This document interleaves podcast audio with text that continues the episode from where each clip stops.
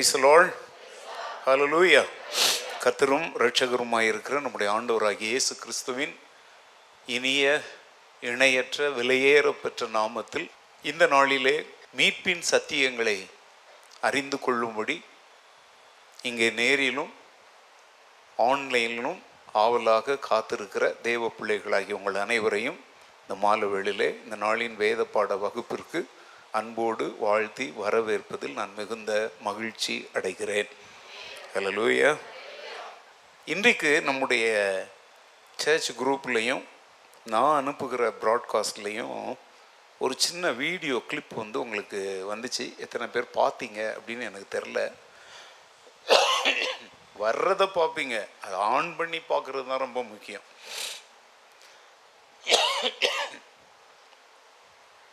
அது வந்து ரெண்டாயிரத்தி பதினைந்தாவது வருடம். பிளனா கார்டனில் ஃபுட்பால் கிரவுண்டில் நடந்த ஒரு மீட்டிங்கில் நான் பேசின ஒரு செய்தியினுடைய கடைசி பகுதி. இந்த கன்க்ளூஷன் ப்ரேயருக்கு முன்னாடி மக்களை அழைக்கிற ஒரு பகுதி. பார்க்கல அப்படின்னா இன்றைக்கி வீட்டில் போய் பாருங்க. அதை நான் வந்து என்னுடைய ப்ராட்காஸ்ட்டில் போட்டேன். பல நாடுகளில் இருக்கிறவங்க வெளி தேசத்தில் இருக்கிறவங்களாம் அதை பார்த்துட்டு உடனே உடனே ரெஸ்பாண்ட் பண்ணுறாங்க என்ன வேற ஒன்றும் இல்லை. மீட்பை பற்றி அதில் வந்து மீட்புங்கிற வார்த்தை இல்லை. ஆக்சுவலாக எது மீட்பு? ஒரு மீட்பருடைய தகுதி என்னவா இருக்குங்கிறத ஒரு தாய் மகள் சம்பவத்தை வைத்து அங்கே நான் விவரிக்கிறேன். கேட்டவங்களுக்கு அது புரியும். நம்ம உள்ளத்தை உருக்குகிற ஒரு சம்பவம் அது. அதை நான் பேசின அன்றைக்கு வந்து எனக்கு பேசுறதுக்கு கூட தொண்டையில் என்ன இருக்கல? பலன்லாம் இருக்கல. ரொம்ப கத்தி ரொம்ப அதை மைக்கு கூட வந்து ரொம்ப பிரயாசப்பட்டு தான் நான் பேசுகிறேன் அதை வந்து ஜிம் எப்படியோ கண்டுபிடிச்சி அதை வந்து அதை இன்னைக்கு போட்டிருக்க. சின்ன கிளிப்பிங் முழு வீடியோலாம் போட்டு அது ரொம்ப மணிக்கணக்காக பேசினது. இதை ஏன் இந்த இடத்துல நான் சொல்கிறேன்னா நிறைய பேர் வந்து நேர்லேயும் கேட்குறீங்க ஆன்லைன்லேயும் கேட்குறீங்க ஆன்லைனில் கேட்குறவங்களில் பலர் என் கூட தொடர்பில் இருக்கிறீங்க. உங்களுக்கும் நான் அனுப்பியிருக்கிறேன். ஒருவேளை நீங்கள் கேட்கல அப்படின்னா இப்போ நான் இன்றைய வேத பாடம் முடிந்த பின்பாவது அதை என்ன செய்யுங்க? கேளுங்க. ஒரு சின்ன உதாரணம் தான். நான் வந்து கடந்த மூன்று வாரங்களாக சுவிசேஷ ஊழியம் அப்படிங்கிற தலைப்பில் எங்கே பேசிக்கிட்டு வரேன்? சர்ச்சில் தான் அது. எப்போ சர்ச்சில்னா எப்போ? ஞாயிற்றுக்கிழமை ஆராதனையில் மூன்று செய்திகள் பேசியிருக்கிறேன். இன்னும் அது இருக்குது பாக்கி இருக்குது. அதில் வந்து இயேசு கிறிஸ்து ஏன் இந்த பூமியிலே மனிதனாக வெளிப்பட்டார்? அப்படிங்கிறதுக்கு வந்து மூன்று காரியங்களை சொன்னேன். ஒன்று நம்முடைய கண்களால் காண முடியாத பிதாவாகிய தேவனை நமக்கு என்ன செய்ய? வெளிப்படுத்த. டு ரிவீல் த ஃபாதர் ரெண்டாவது சொன்னேன் இழந்து போனதை டு ரிடீம் த லாஸ்ட் நம்ம கையை விட்டு போயிடுச்சு. அது இனி நமக்கு கிடைக்குங்கிற நம்பிக்கையோ எதுவுமே இல்லை. அதான் இழந்து போகிறது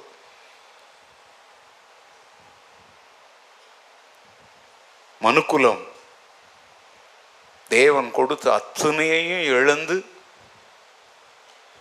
சுதந்திரமாக தேவனோடு உறவாடி வாழ்ந்த மனுக்குலம் எல்லாவற்றையும் இழந்துருச்சு. அது முதல்ல இழந்தது என்ன தெரியுமாங்க? அவரோடு உள்ள உறவு. அவரை அப்பா பிதாவே என்று அழைக்கிற அந்த உறவு அவரோடு ஐக்கியப்படுகிற அந்த அதைத்தான் முதல்ல இழந்தாங்க.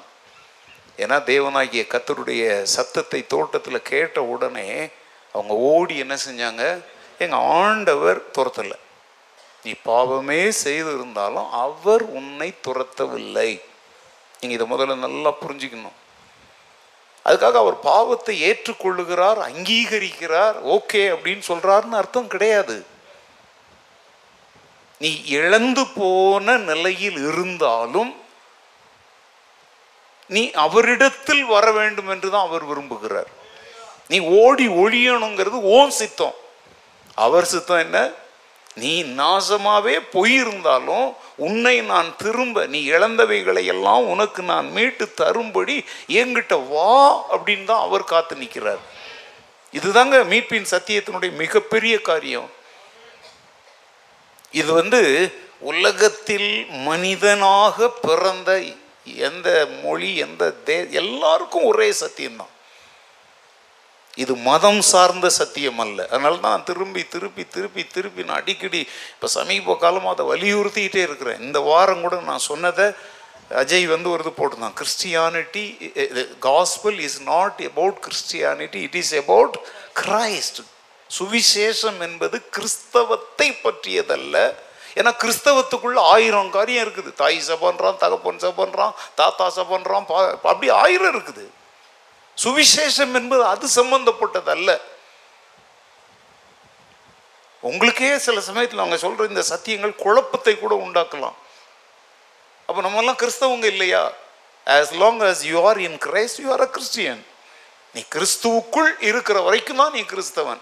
கிறிஸ்துவுக்குள்ள இல்லாதவன்லாம் கிறிஸ்தவ குடும்பத்தில் பிறந்திருக்கலாம் கிறிஸ்தவர் பெயர் வச்சிருக்கலாம் நம்ம யார் கிடையாது? கிறிஸ்தவன் கிடையாது. இதுதான் சத்தியம். இதைத்தான் இன்னைக்கு வந்து கிறிஸ்தவர்கள் வந்து தடுமாறுகிறாங்க. இந்த மாதிரி சத்தியங்களை கேட்கும் பொழுது எங்களை விரோதிகளை போல பார்க்குறாங்க.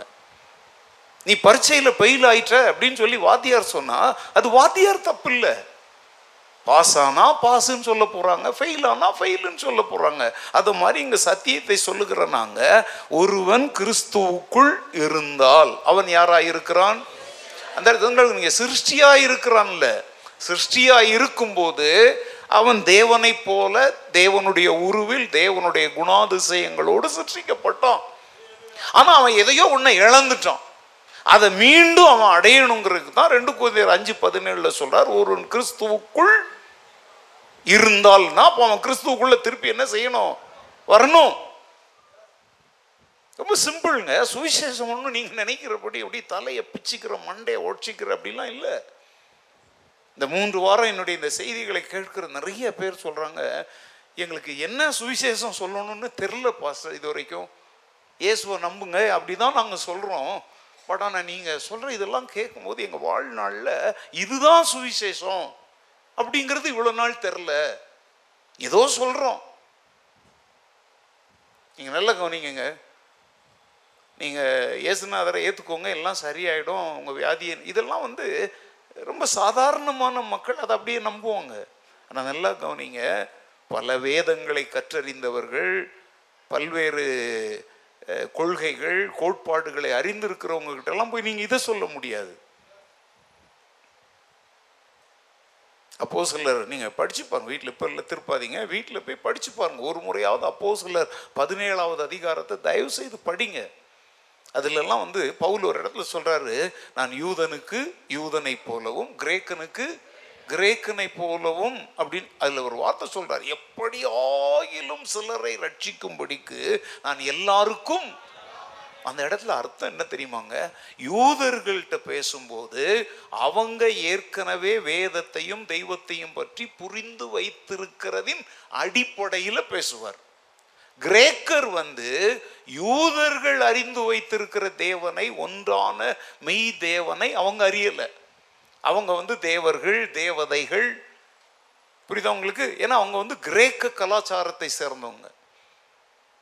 பெண் தெய்வங்களெல்லாம் அவங்க இப்போ டயானா அப்படின்னு சொல்றோம் தியானாள் அப்படின்னு பைபிளில் போட்டிருக்குது. அவங்க வந்து ஒன்று ரெண்டு அல்ல. இப்போ நம்ம தமிழில் சொல்ல தெரியுமா? வானாகி மண்ணாகி வழியாகி ஒளியாகி ஊனாகி உருவாகி கூனாகி அப்படின்னு சொல்லிட்டு இருக்கு. அப்படியே போயிட்டே இருக்கும். கல் மண் மரம் எல்லாத்துலேயும் கடவுள் இருக்கிறார் அப்படிங்கிற ஒரு கொள்கை வந்து இருக்குது. தெரியுமா தெரியாதா? ஏன் நீங்கள் கூட அப்படி தானே ஒரு காலத்தில் கும்பிட்டீங்க? பள்ளி அங்கே சத்தம் போட்டால் கூட அப்படி அடிச்சுக்குவீங்கல்ல? ஏன்னா பள்ளி மூலம் யார் பேசுகிறா கடவுள் பேசுகிறார் ஒரு கோயிலில் மணி அடிக்கும். ஓ உடனே கடவுள் சம்மதம் கொடுத்துட்டார். எவனோ ஒரு ரவுடி பயலுக்கு ஒரு பொண்ணை கட்டுறதை பற்றி பேசிக்கிட்டு இருப்பாங்க. அப்பப்போது கோயில் மணி அடிக்கும். கோயில் மணி அடிச்சிச்சு. கடவுளே ஓகே சொல்லிட்டார். சரியான போரிக்கு ரவுடி குடிகாரன் இந்த பொண்ணை கட்டி கொடுத்து வாழ்க்கையை நாசம் பண்ணுறான் பார்த்தீங்களா மூ இதுக்கு பேர் தான் நாங்கள் சொல்கிறோம் மூட நம்பிக்கை கோயில் மணி அடிக்கிறதோ கெவுளி அடிச்சிச்சுன்னு பள்ளிக்கு. இதே மாதிரி கிரேக்கர்கள் பல்வேறு கொள்கைகளை வச்சிருந்தாங்க. அத்தேனை பட்டணத்தில் பவுல் அந்த பட்டணமே விக்கிரகங்களால் நிறைந்திருக்கிறதை கண்டு ஆவியில் என்ன அடைகிறார்? வைராக்கியம் அடைந்து சந்தை வெளிகளில் தான் சந்தித்த எல்லார்கிட்டையும் யாரை பற்றி பேசுகிறார் அவங்க அம்மா அப்பாவை பற்றி பேசினார். வாயை திறந்து சொல்லுங்க அப்புறம். ஏன்னா என்ன ஓரங்க நாடகமா? நான் மாத்திரம் எங்கள் சர்க்கஸ் மாஸ்டர் பேசுங்க கொஞ்சம். அங்கே சொந்தமாக பேசுகிறீங்கள நான் கேள்வி கேட்கும்போது பேசணும்.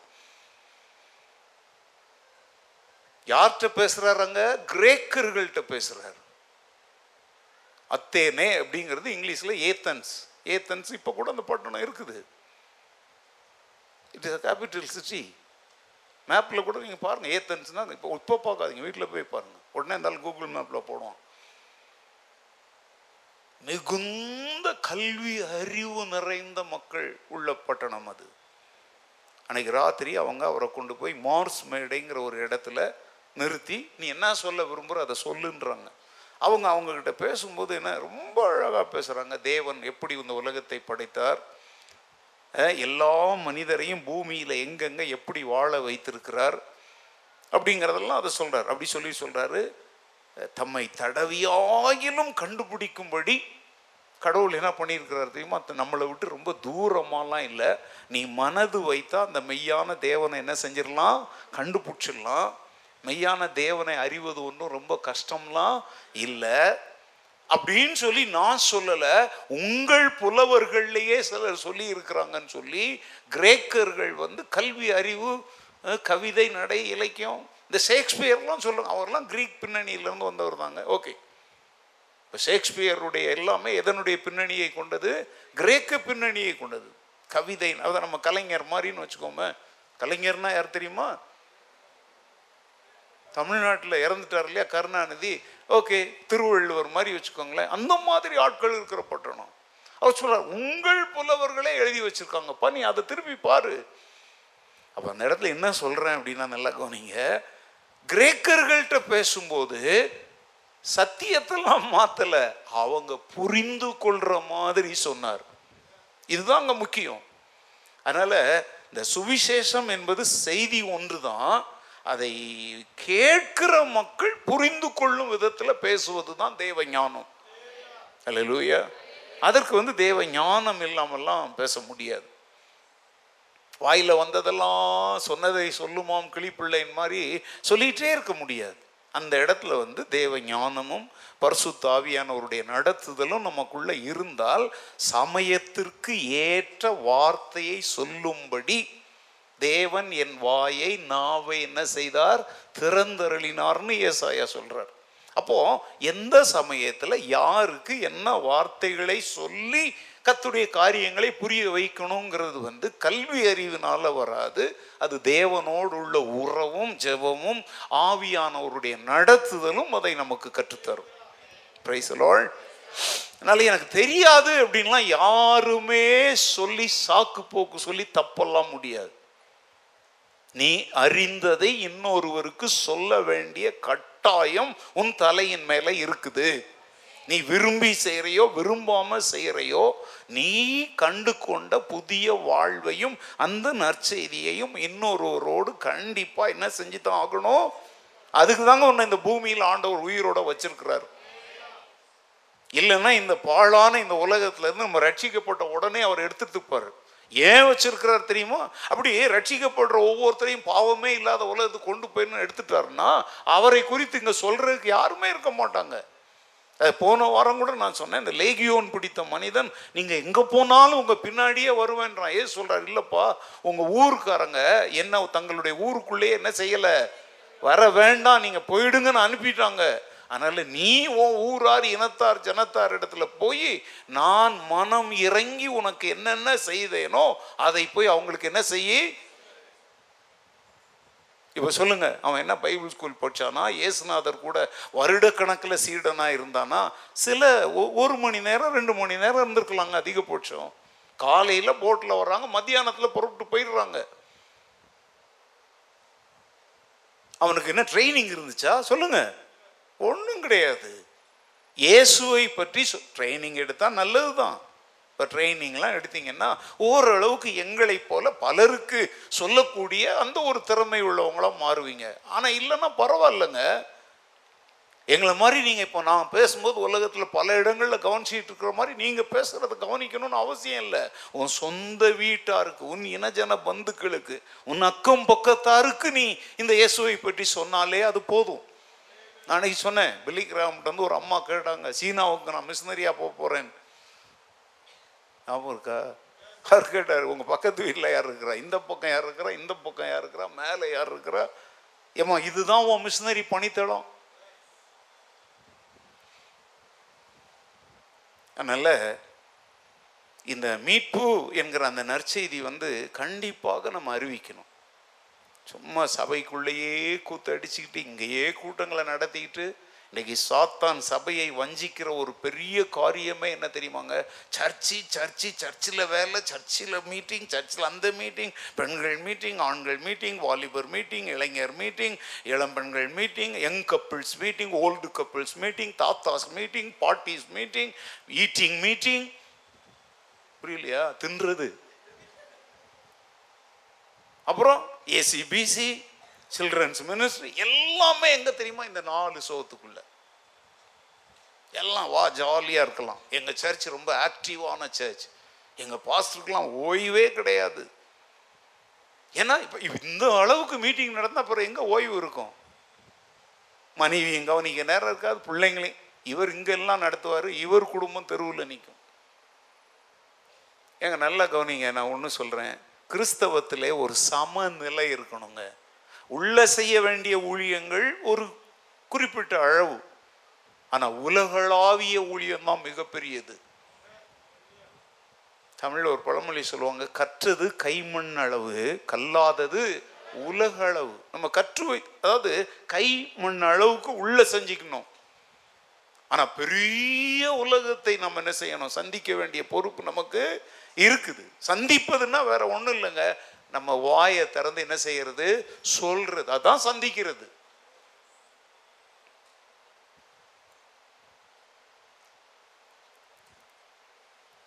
எனக்கு நேற்றுக்கு ஒரு மெசேஜ் வந்துச்சு. இந்த சர்ச்சில் ஒரு ரெண்டு வயசு மூணு வயசாக இருந்தபோது இருந்து வருகிற ஒரு ஆத்மா. இது வரைக்கும் இந்த சர்ச்சில் ஒரு ஒரு குப்பையை கூட இப்படி தூக்கி வெளியே போட்டது கிடையாது. சீமாட்டி மாதிரி வருவாங்க சீமாட்டி மாதிரி போவாங்க. ஆனால் இந்த வார செய்தியை கேட்டுட்டு உலக அதிசயம். ஆனால் அந்த அதிசயத்தில் நீங்கள்லாம் கிடையாது. நீங்கள் அது கூட செய்யலை.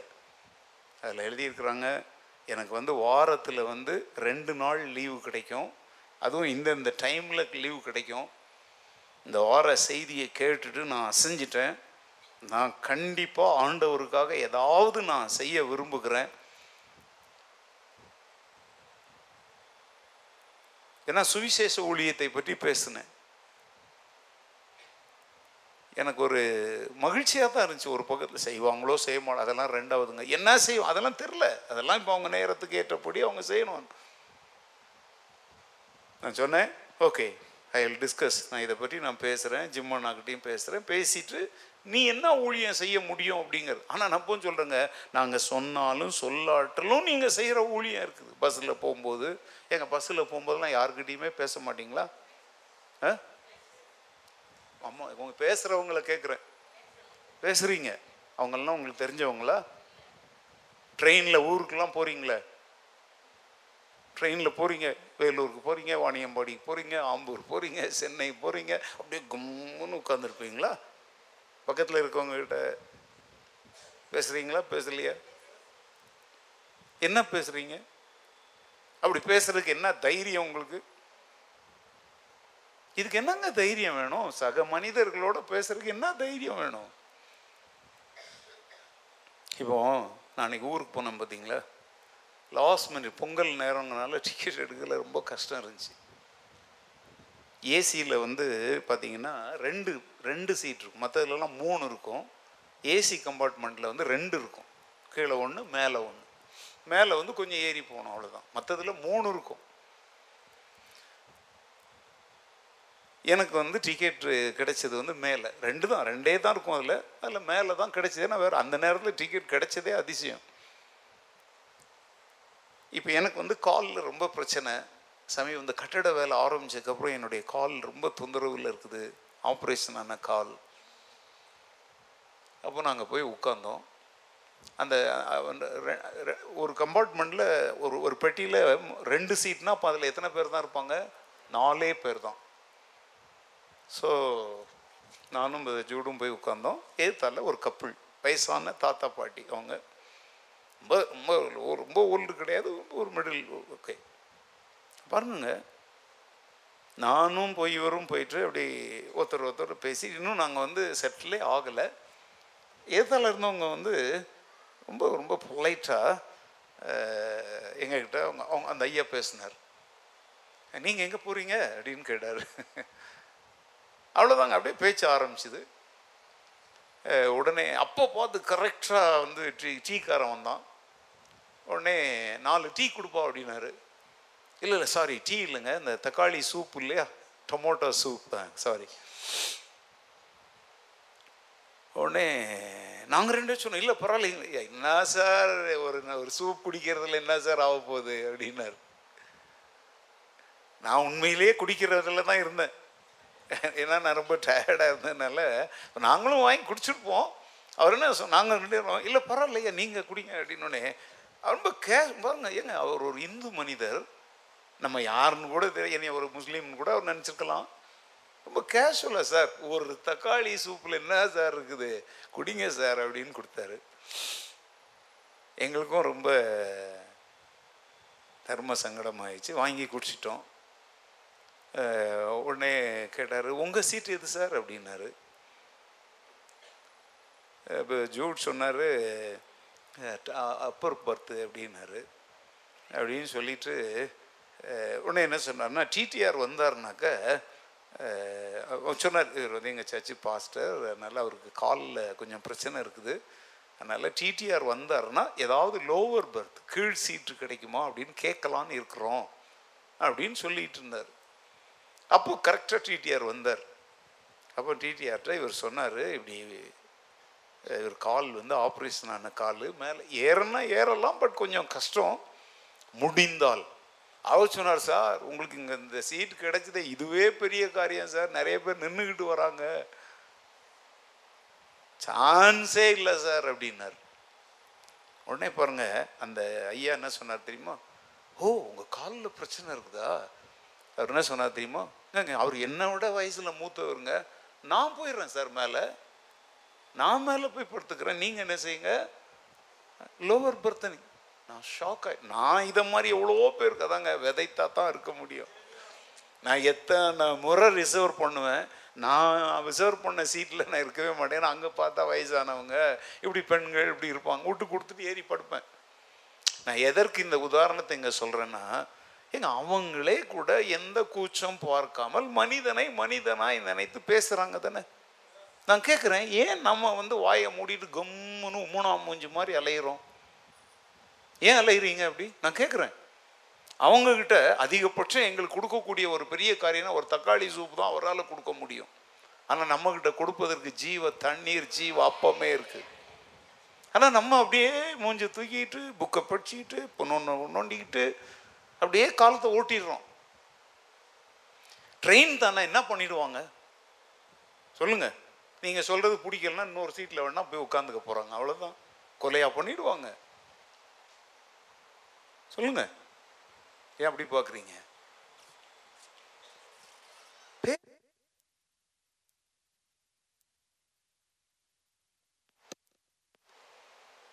ஆண்டவரை பற்றி பேசுங்க.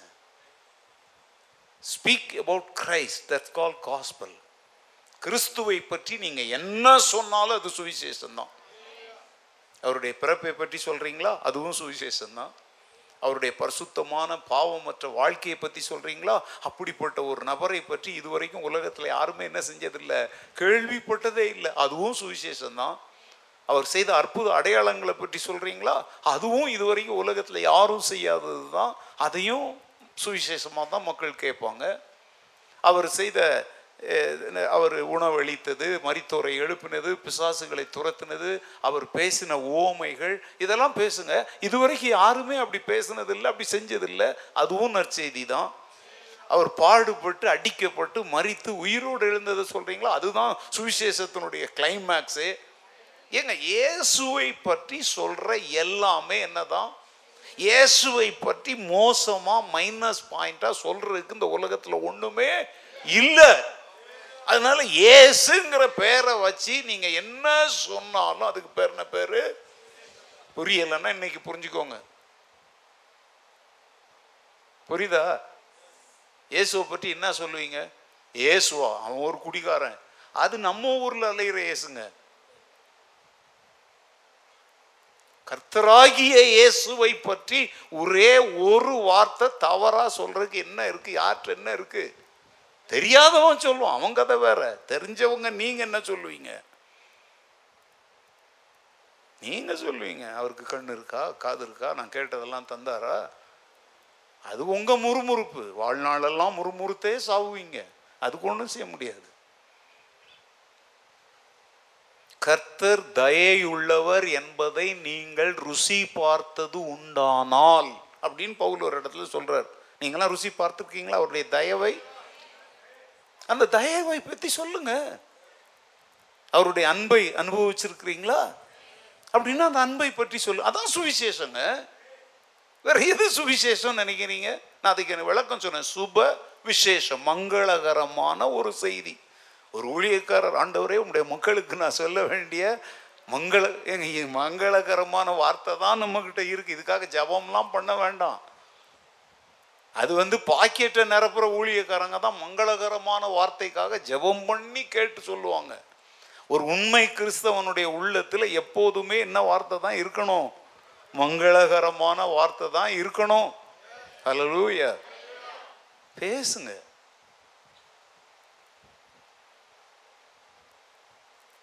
ஓகே இந்த மீட்புங்கிற அந்த உண்மையிலே இந்த மீட்பு மீட்பர் மீட்பின் சத்தியங்கள்ங்கிற வார்த்தை வந்து ஒரு பெரிய அளவில் பரவி போகுது. அது எனக்கு ஒரு பெரிய மகிழ்ச்சியை கொண்டு வருது. ஏன்னா இது ஒன்றும் நான் உருவாக்கி நான் குத்தகைக்கு எடுத்த செய்தி இல்லைங்க. வேதத்தில் இருக்கிறத நான் கொஞ்சம் ஆராய்ச்சி பண்ணி சொல்கிறோம் அநேகர் இதை ஒரு புதிய கண்ணோட்டத்தோடு பார்க்க ஆரம்பிச்சிருக்கிறாங்க அப்படின்னா கண்டிப்பாக ஒரு சுவிசேஷ புயல் சுனாமி உருவாகும் அப்படின்னு நான் நம்புகிறேன் அல்லையா Hmm. எனக்கு ஒருத்தவங்க ஒரு மெசேஜ் அனுப்பியிருக்கிறாங்க. அவங்க ஒரு வேறொரு சபையிலேருந்து நம்முடைய சபைக்கு வந்தவங்க. கொஞ்சம் நாட்கள் தான் ஆச்சு இப்போ அவங்க சொல்கிறாங்க அங்கே எங்கெங்கேயோ போயிருக்கிறோம் எங்கெங்கேயோ ஊழியம் செய்தோம். இந்த குறுகிய நாட்களில் உங்களுடைய செய்திகளை கேட்டு தான் நாங்கள் உணர்வடைந்து இன்னும் ஆண்டவருக்காக பலத்த காரியங்களை செய்யணும்னு நாங்கள் விரும்புகிறோம் அதிலும் குறிப்பாக இந்த கடந்த மூன்று வாரங்களாக சுவிசேஷ ஊழியம் அப்படிங்கிற பெயரில் நீங்கள் பேதி போதிக்கிற அந்த சத்தியங்கள் வந்து எங்களுடைய குழந்தைகளை கூட பாதிக்குது. நாங்கள் எங்கள் பிள்ளைங்களுக்கெல்லாம் ஏசப்பா பற்றி மற்றவங்களுக்கு சொல்லணும்னு சொல்லி கொடுக்குறோம். எங்கள் பிள்ளைங்க ஓரளவுக்கு சொல்கிறாங்க ஆனால் இப்போ இதை கேட்டதுக்கப்புறம் பாஸ்டரப்பா சொல்லி கொடுக்கறது இன்னும் ஈஸியாக புரியுதுன்னு சொல்கிறாங்க எங்களுக்கு ரொம்ப சந்தோஷமாக இருக்குது அப்படின்னு சொல்லிட்டு நான் சொல்கிறாங்க தெரியுமா? அவங்க சொல்கிறாங்க உங்களுடைய உட என்னுடைய ஹெல்த் இஷ்யூஸ் எல்லாம் அவங்க பட்டியல் போடுறாங்க. இவ்வளோ பிரச்சனை உங்களுடைய உடம்புல இருக்குது. அப்படியே ஒரு வார்த்தை நீங்கள் ஜீவனை கொடுத்து இந்த சுவிசேஷத்தை போய் மற்றவங்களுக்கு நீங்கள் அறிவிங்க நீங்கள் அங்கே சொல்கிறீங்க ஆனால் நம்முடைய சேர்ச்சில் அநேகர் வந்து அந்த நேரத்தில் ஃபோனை பார்த்துக்கிட்டு ஒருத்தருக்கு ஒருத்தர் சிரிச்சுக்கிட்டு அசட்டையாக இருப்பதை பார்க்கும்போது எங்களுடைய இருதயம் அப்படியே நொறுங்குது. இந்த பாஸ்டருடைய பிரசங்கம் இந்த சேர்ச்சில் இவ்வளவு சீரியஸான ஒரு செய்தி அவர் பேசும் பொழுது இதை கூட கவனிக்காம குறிப்பாக பின்பகுதியில் ஒரு நாலு வருஷம் அது சபிக்கப்பட்ட இருக்கைன்னு நான் நினைக்கிறேன். புது சர்ச்சிலையாவது கொஞ்சம் முன்னால் வந்து உட்காருங்க. இந்த மாதிரி இந்த வளவளன்னு பேசுறவங்க உங்க கவனத்தை திசை திருப்புறவங்கள தூக்கி அடிங்க. எங்க நான்லாம் சொல்றேன் நான் பள்ளிக்கூடத்தில் நான் சொல்லியிருக்கேன் உங்களுக்கு நான் படித்த காலத்தில் அந்த ப்ராக்ரஸ் கார்டில் ரெட்டிங்கில் கோடு போடுவாங்க. என் வாழ்க்கையில் ரெட்டிங்னா என்னன்னே தெரியாதுங்க. ரெட்டிங்னா நான் யூஸ் பண்ணேன். நான் சொல்கிறது அந்த ப்ராக்ரஸ் கார்டில் கரெக்டாக என்னப்பா? ஃபெயிலு கம்மி மார்க்கு இது ஏதோ போடுவாங்க. ரெட்டு போட்டால் டேஞ்சர்னு அர்த்தம். வீட்டில் உதவலும்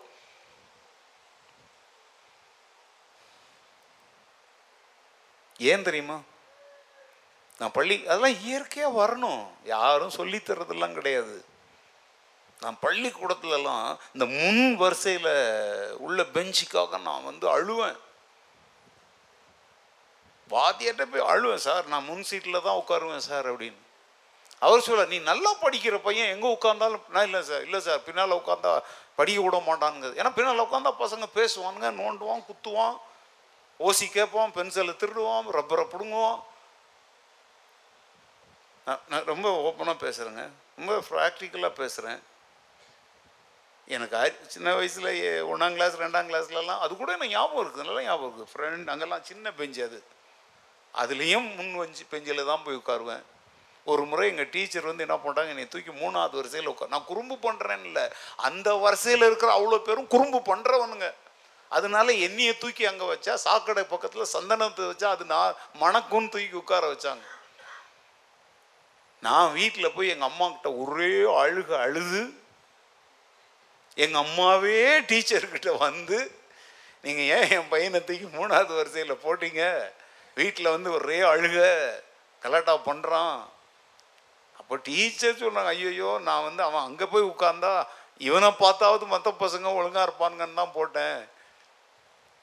எதற்கு இதை நான் சொல்கிறேன்னு நல்லா கவனிங்க நான் படிப்பை முடிக்கிற காலம் வரைக்கும் அந்த முன் வரிசையில் உட்கார்றது ஏன் தெரியுமா? என் கவனத்தை என் அட்டென்ஷனை யாரும் என்ன செய்யக்கூடாது? ஏன்னா பள்ளிக்கூடத்துக்கு போகிறது நான் படிக்கிறதுக்கு தான் விளையாடுறதுக்குன்னு ஒரு பீரியட் வைப்பாங்க அப்போ தான் விளையாடணும்.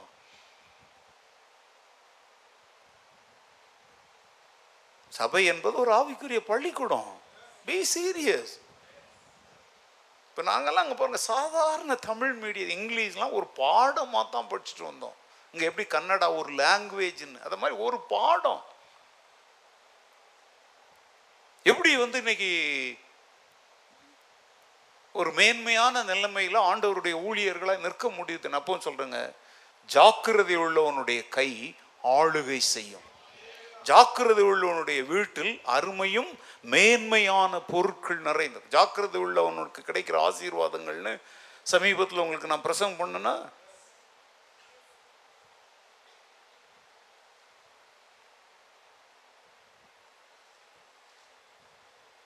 அவங்க அதை எழுதி உண்மைதான். அவங்க அதை ரொம்ப மனவேதனையோட அதுலேயும் பர்டிகுலராக இந்த சுவிசேஷம் இந்த மீட்பு இங்கே இன்னைக்கெல்லாம் கடவுள் ஒன்று ஆசீர்வதிப்பார் கண்ணீரை துடைப்பார் கார் தருவார் பங்களா தருவார் நல்ல மாப்பிள்ளை தருவார் அழகான பொண்ணு தருவார்னு பிரசங்கம் பண்ணுற இந்த காலத்தில் இதை கிளி ஜோசியம் சொல்கிறவன் எலி ஜோசியம் சொல்கிறவன் குருவிக்காரி கூட சொல்கிறாங்க கரெக்டாக இதை ஒரு பாஸ்டர்லாம் சொல்ல வேண்டிய அவசியமே இல்லை. அவங்க சொல்லலைனாலும் நீ ஆண்டவருக்கு உண்மையாக இருந்தால் தர்றதை அவர் தரத்தான் செய்வார். இதுக்கெல்லாம் ஒருத்தர் தருவார் தருவார் அம்மா கிட்ட போனால் சோறு தருவாங்க அம்மா கிட்ட போனால் சோறு தருவாங்கன்னு அப்பா சொல்ல வேண்டியதில்லை. பிள்ளைக்கு பசிக்கும்னு அம்மாவுக்கு நல்லாவே இல்லை அவங்களுக்கு கேட்கலாம். தெரியுமாம்மா நீங்களே கேட்பீங்க டைமுக்கு சாப்பிடுங்களேன்.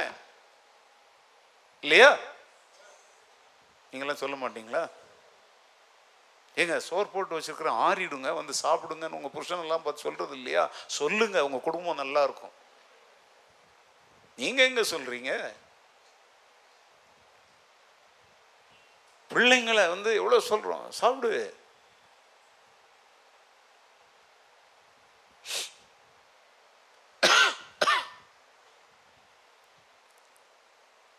காரியத்தில் கண்ணாக இருக்க வேண்டும் கருத்தாக இருக்க வேண்டும் சத்தியங்களை கவனிக்க வேண்டும் அதை குறித்து தியானிக்க வேண்டும் அதை குறித்து பேச வேண்டும். அப்போ சிலர் பதினேழு பதினொன்றில் வாசிக்கிறோம் பிரேயா பட்டணத்தாரை குறித்து காரியங்கள் இப்படி இருக்கிறதா என்று வேத வேத வாக்கியங்களை அவர்கள் அனுதினமும் என்ன செய்தார்களாம் இந்த வசனத்தை கூட உங்களால் எங்க படிச்சு படிங்க எடுத்து படிங்க. என்ன செய்தார்கள்? ஆராய்ந்து பார்த்ததினால் தெசலோனிக்கையில் உள்ளவர்களை பார்க்கிலும் அவர்கள் யாராயிருந்தார்கள்? நற்குணசாலிகளாயிருந்தார்கள். எதனால நற்குணசாலிகளாக இருந்தாங்க? வேத வசனத்தை இது இப்படி இருக்கிறதா என்று தினந்தோறும் என்ன செய்ததுனால? பைபிளை பக்கத்தில் வச்சு படுக்கிறதுனால விலை உயர்ந்த பைபிளை வாங்கி வைக்கிறதுனாலலாம் நீ நற்குணசாலியாக மாற முடியாது. அதை அனுதினமும் ஆரா அதுவும் எப்படி ஆராய்ந்தாங்களாம் ஓ இப்படிலாம் இருக்குதா இப்படிலாம் இருக்குதா அப்படின்னு ஆராய்ந்து பார்த்ததுனால தான் நற்குணசாலிகளாய் மாறினாங்க. அல்லேலூயா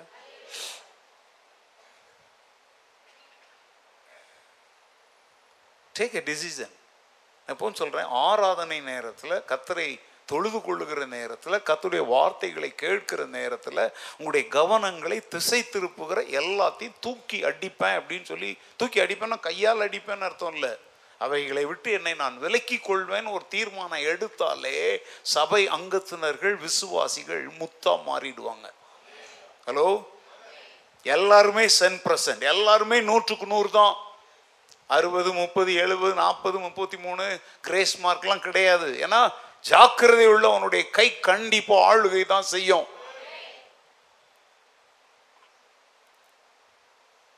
நான் என்னுடைய வாழ்க்கையில் அப்படி இருக்க ட்ரை பண்ணுறேன் இன்றைக்கு வரைக்கும் பல காரியங்கள் அப்படி இருக்கிறேன்.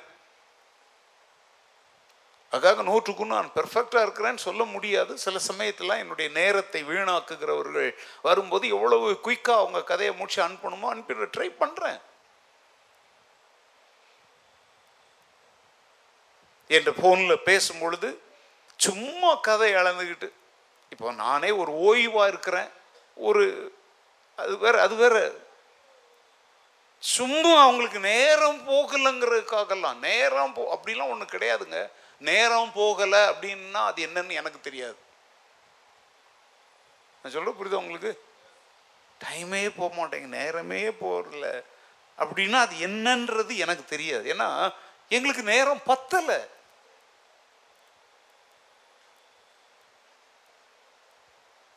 இப்போ நீங்கள்லாம் இங்கே பாட்டு ஆரம்பிச்சதுக்கப்புறம் நான் அங்கே வாசல்லேருந்து வந்தேன். வெளிநாட்டிலேருந்து ஒரு பாஸ்டர் என்னை கூப்பிட்டுக்கிட்டே இருக்கிறார். நான் அவருக்கு என்ன சொன்னேன் தெரியுமா? நான் I'm entering into the church to conduct the Bible study after ten o'clock we will talk நீங்கள் பத்து மணிக்கு தூங்கி நடிகரவாயிடும் உங்களுக்கு. நான் அவருக்கு எத்தனை சொல்லியிருக்கிறேன்? என்ன ஏன் நான் ஒம்போதரை சொல்லலை தெரியுமா? ஒம்பது மணிக்கு மேலே பேசுங்கன்னு ஒருத்தங்களுக்கு டைம் கொடுத்துருக்குறேன். பைபிள் ஸ்டடி அப்படி அப்படி எட்டே முக்கால் ஒம்பது கிலோ முடிச்சிடுவேன். நீங்கள் பேசுகிறதா இருந்தால் ஒம்பது மணிக்கு மேலே கூப்பிடுங்கன்னு சொல்லியிருக்கிறேன். இந்த பாஸ்டருக்கு நான் இவர் வெளிநாட்டுக்கார் பார்த்தீங்களா அதனால் அவருக்கு எத்தனை மணி சொல்லியிருக்கிறேன்? இப்போ அவரும் பார்த்துட்டு இருப்பார் இப்போ அதை. நான் உண்மை பேசுகிறேங்கிறது ஆண்டவர் சாட்சி என்னோடு இடைப்படுகிற மக்களும் சாட்சி. பத்து மணி. நான் என்ன சொல்கிறேன்னா இங்கே வந்து சும்மா கதைக்கிறதுக்கு கதைக்கிறது கதை அளக்கிறது.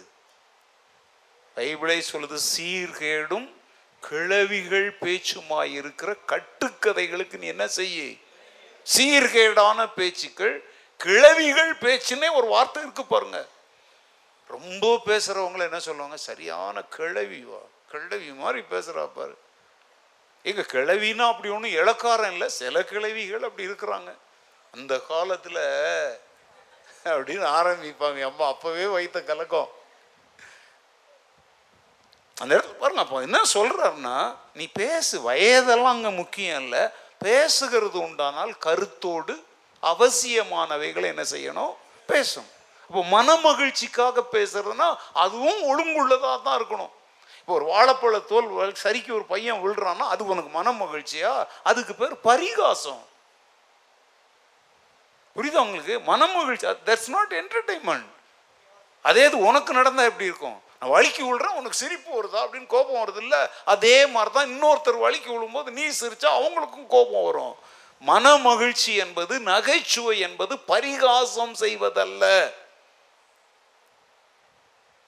இன்னைக்கு சபையில் அநேக பிரச்சனைகள் ஏற்படுது. நீ நகைச்சுவையாக பேசுனா பரவாயில்லைங்க. ஜோவியலா. ஆனால் நீ பேசும்போது அவங்கள குத்துற மாதிரி பரிகாசம் பண்ணி பேசுகிற அதனால அநேக உள்ளங்கள் என்ன அடையுது? காயம் அடையுது. சத்தியத்தை பேசும்போது குத்தப்படுறது அது வேறங்க. நீ வேண்டும் என்றே விஷம் வைத்து ஒருவருடைய மனதை புண்படுத்த வேண்டும் என்கிற அர்த்தத்தோடு உள் நோக்கத்தோடு பேசும் பொழுது அவங்களுடைய உள்ளம் கண்டிப்பா என்ன அடையும்? அதைத்தான் சொல்றார் சீர்கேடான பேச்சுக்கள்.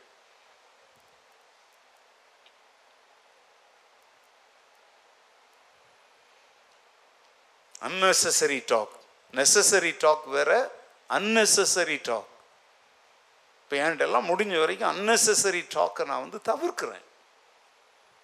நானும் லெஷராக ரொம்ப ரேராக இருப்பேன் ரொம்ப ரேராக இருப்பேன். அதெல்லாம் ரொம்ப நான் லெஷராக இருந்து யாருக்கோ ஒரு மெசேஜ் அனுப்புகிறேன் ஒரு கால் பண்ணுறேன் அப்படின்னா அதெல்லாம் வந்து ரொம்ப விலையேற பெற்ற விஷயம். எனக்கு அவங்களுக்கு அது எப்படி எனக்கு தெரியாது. கிறிஸ்தவ வாழ்க்கை அப்படி வச்சுக்கோங்க. சீரியஸாக இருங்கன்னு நான் சொல்கிறேங்க இது பேர் சீரியஸ் இல்லைங்க. கண்ணும் கருத்துமாக இருக்கிறதுன்னு அர்த்தம். நீங்கள் எதை வீணாக்கிட்டாலும் பரவாயில்ல. நேரத்தை என்னாக்க கூடாது வீணாக்க கூடாது எவ்வளோ முறை உங்களுக்கு நான் சொல்கிறேன் இந்த உலகத்தில் நான் பட்டியெல்லாம் போட முடியும். எதை இழந்தாலும் உன்னால் மீட்டுக்கொள்ள முடியும். மனம் இருந்தால். ஆனால் மனம் இருந்தாலும் உன்னால் மீட்க முடியாத ஒன்று என்னது? நீ வீணாக்கின நேரங்கள். அது கிடைக்காது.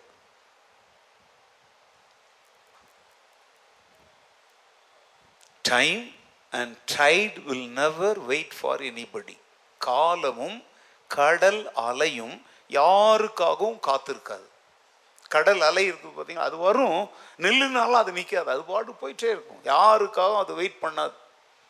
நேரமும் அதே மாதிரி தான். வாட்சை பார்த்து எனக்காக ஒரு பத்து நிமிஷம் நீ கொஞ்சம் வேக மெதுவாக ஓடுறியாருன்னா அப்படிலாம் ஓடாது அது.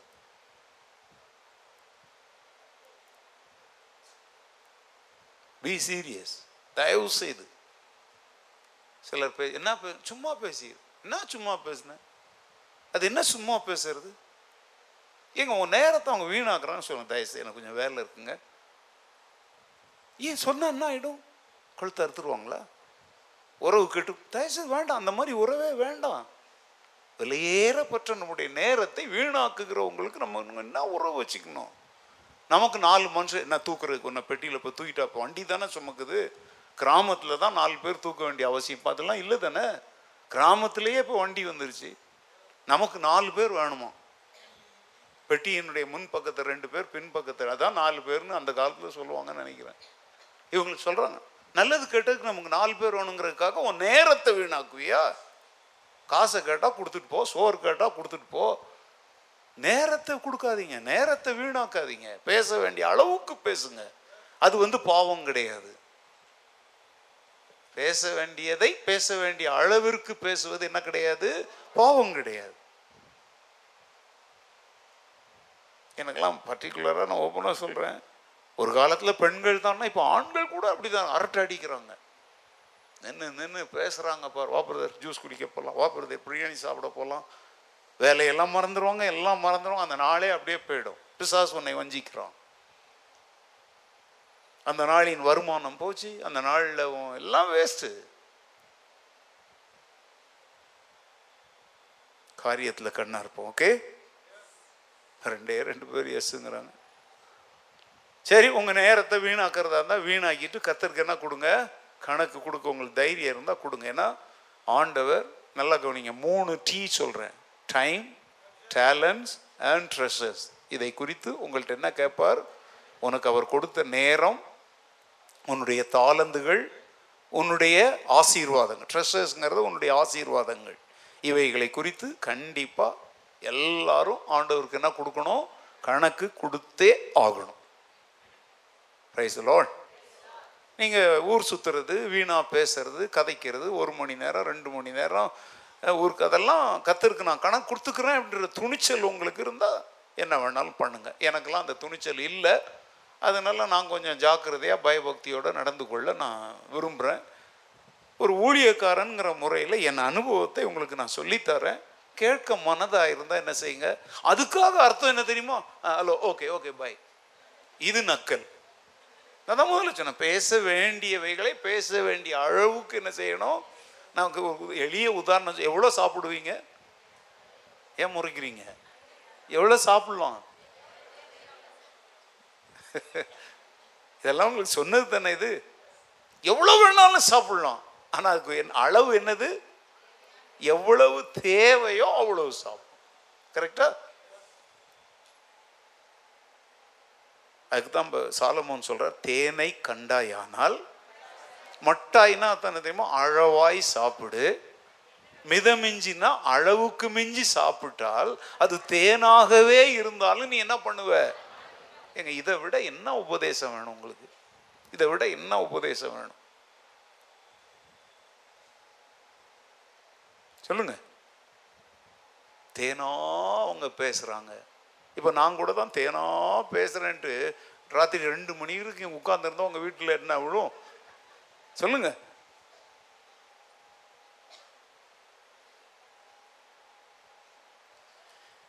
சரி. ஸோ மீட்பை பற்றி என்ன செய்யணும்?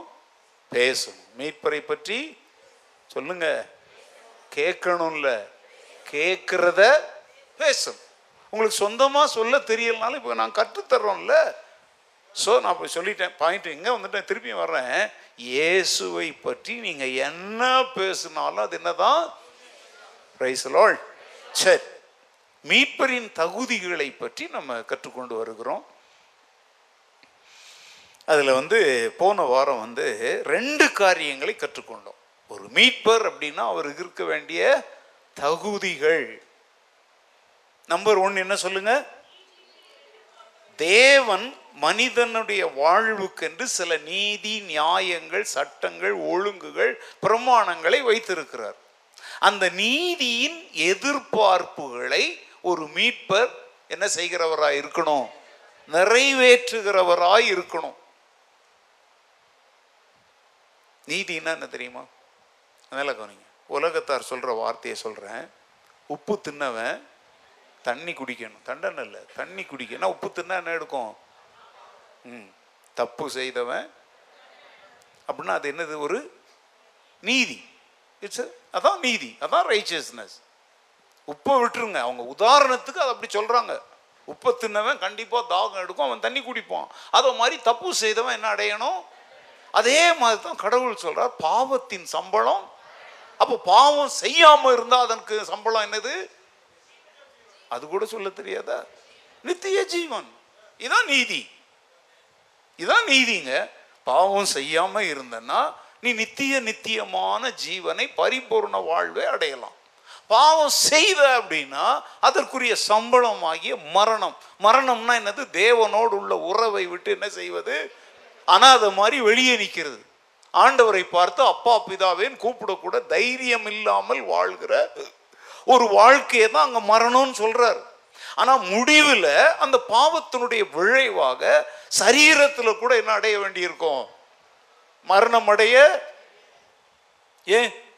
இன்னைக்கு பாவம் செய்து அதனால கொடிய வியாதிகளை சம்பாதித்து அதிலிருந்து சுகமடைய முடியாமல் மறித்து போறவங்க இருக்காங்களா? குடிச்சு குடிச்சு சாவரம் இருக்கிறானா? சில தேவையற்ற காரியங்களை செய்து புற்றுநோய் கொடிய வியாதிகள் வந்து சாகிறவங்க இருக்கிறாங்களா? அதெல்லாம் ஒரே நாளில் நடக்கிறது இல்லை இந்த இடைப்பட்ட காலத்தில் அவன் மனம் திரும்ப ஆண்டவர் வாய்ப்புகளை கொடுக்கிறார். மனம் திரும்பினால் ஆத்தும மீட்பு மாத்திரல்ல சரீர மீட்பையும் ஆண்டவர் தருகிறார். எத்தனையோ பேர் பாவத்திலிருந்து விடுதலை அடைந்த பொழுது பாவத்தினால் வந்த சாபங்களிலிருந்து என்ன அடைந்திருக்கிறாங்க? எத்தனை சாட்சிகளை கேள்விப்படுகிறோம். கத்தர் என்னை குணமாக்கினார். அவருடைய தழும்புகளால் நான் என்ன ஆனேன்? சுகமா அப்போ பாருங்க அந்த இடத்துல மீட்புன்னா அதுவும் சேர்த்து தான் இதை நம்ம சொல்லும் பொழுது நிறைய பேர் இவங்கெல்லாம் செழிப்பை பற்றி பேசுறாங்க ஏங்க இந்த செழிப்பு கூட இல்லைன்னா அப்புறம் பைபிளில் பின்பற்றி என்ன பிரயோஜனம்? அதுதான் யோவான் சொல்கிறார் உன் ஆத்துமா வாழ்கிறது போல நீ எல்லாவற்றிலும் என்ன செய்யணும்? சுகமாக இருக்கணும். நான் என்ன பண்ணுறேன் ஜெபம் பண்ணுறார் அவரு. இந்த வசனத்துக்கெல்லாம் ஆயிரம் பேர் ஆயிரம் சிம்பிளான விளக்கங்க.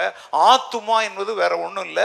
தேவனோடு உள்ள உறவில் நீ நல்லா ஹெல்த்தியாக இருந்தன்னா உன் வாழ்க்கையினுடைய மற்ற பகுதிகளும் எப்படி இருக்கும்? ரொம்ப ஹெல்த்தியாக இருக்கும். பொருளாதாரத்துலேயும் ஹெல்த்தியாக இருப்ப.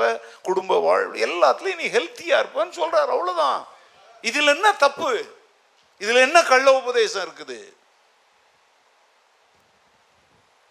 பைபிளே சொல்லுதா கர்த்தரை நம்பி இருக்கிறவனையோ கிருபை சூழ்ந்து கொள்ளும். சிங்க கூட்டிகள் தாழ்ச்சி அடைந்து பட்டினியா இருக்கும். கத்தரை தேடுகிறவர்களுக்கோ இது செழிப்பின் உபதேசமா? ஒரு சாதாரண கத்தருடைய ஆசீர்வாதமா? அது கூட சொல்ல தெரியல. முழிக்கிறீங்க. எங்க செழிப்பு இது செழிப்பின் உபதேசம் இல்லைங்க. இது கத்தர் தன்னை நம்புகிறவர்களுக்கு வைத்திருக்கிற மிக சாதாரணமான ஆசீர்வாதங்கள். ஆண்டவரே எல்லாத்தையும் விட்டுட்டு உண்மை பின்பற்றி வந்தோமே எங்களுக்கு என்ன கிடைக்கும்னு பேதர் கேட்டான். ஆண்டவர் சொல்கிறாரு எல்லாத்தையும் விட்டுட்டு வந்துட்டீங்கல்ல? இம்மையிலே அவைகளை நூறத்தனையாகவும் மறுமையிலே நித்திய ஜீவனையும் அடைவீர்கள்ங்கிறார். அப்படின்னா ஏசுநாதர் எங்கேயும் சொல்லலை எனக்காக எல்லாத்தையும் விட்டுட்டு வந்தவன் பிச்சை எடுப்பான் பண்டாரம் பரதேசியாக இருப்பான் சாமியார் சன்னியாசியா அலைவான் அப்படின்னு சொல்லலையே. இந்த பூமியில் அதை நீங்கள் எத்தனை மடங்கு அடைவீங்க? நூறத்தனையாய் அடைவீர்கள்னு சொல்லியிருக்கிறார். இது வந்து செழிப்பின் உபதேசமா? ஆண்டவர் இயேசு கிறிஸ்து கொடுக்குற ஆசீர்வாதமா? இந்த சண்டே நான் ரொம்ப தெளிவாக பேசினேங்க. ரொம்ப தெளிவாக பேசினேன். அநேகர் அதை குறித்து கேட்டுட்டு ரொம்பவே உள்ளம் உடைந்து நீங்கள் இப்போ இங்கே நான் சொல்கிறேன் பேசுகிறாங்க அதெல்லாம் இந்த சர்ச்சுக்காரங்களுக்கு இல்லை. அதெல்லாம் உலகமெங்கும் மக்கள் ஆண்டவர் வைத்திருக்கிறார். நான் பஸ் சர்வீஸில் சொன்னேன். நான் வந்து எவ்வளவு செல்வ செழிப்போட வாழலாம்னாலும் நான் வாழலாம். உங்கள் காணிக்க பணத்தில் இல்லை. நான் அதை சொன்னேன். இவ்வளவு போதும். இதுக்குள்ள வாழ்ந்துக்கலாம்னு சொல்லி நானே தான் என்ன செய்கிறேன்? ஒரு எளிய வாழ்க்கையை வாழுகிறேன். அப்படின்னு ஒரு வார்த்தை செஞ்சு காட்டினேன். அநேக காரியங்களை நானே என் காலால் என்ன செய்கிறேன்? எட்டி தள்ளுகிறேன் அப்படின்னு நான் சொன்னேன்.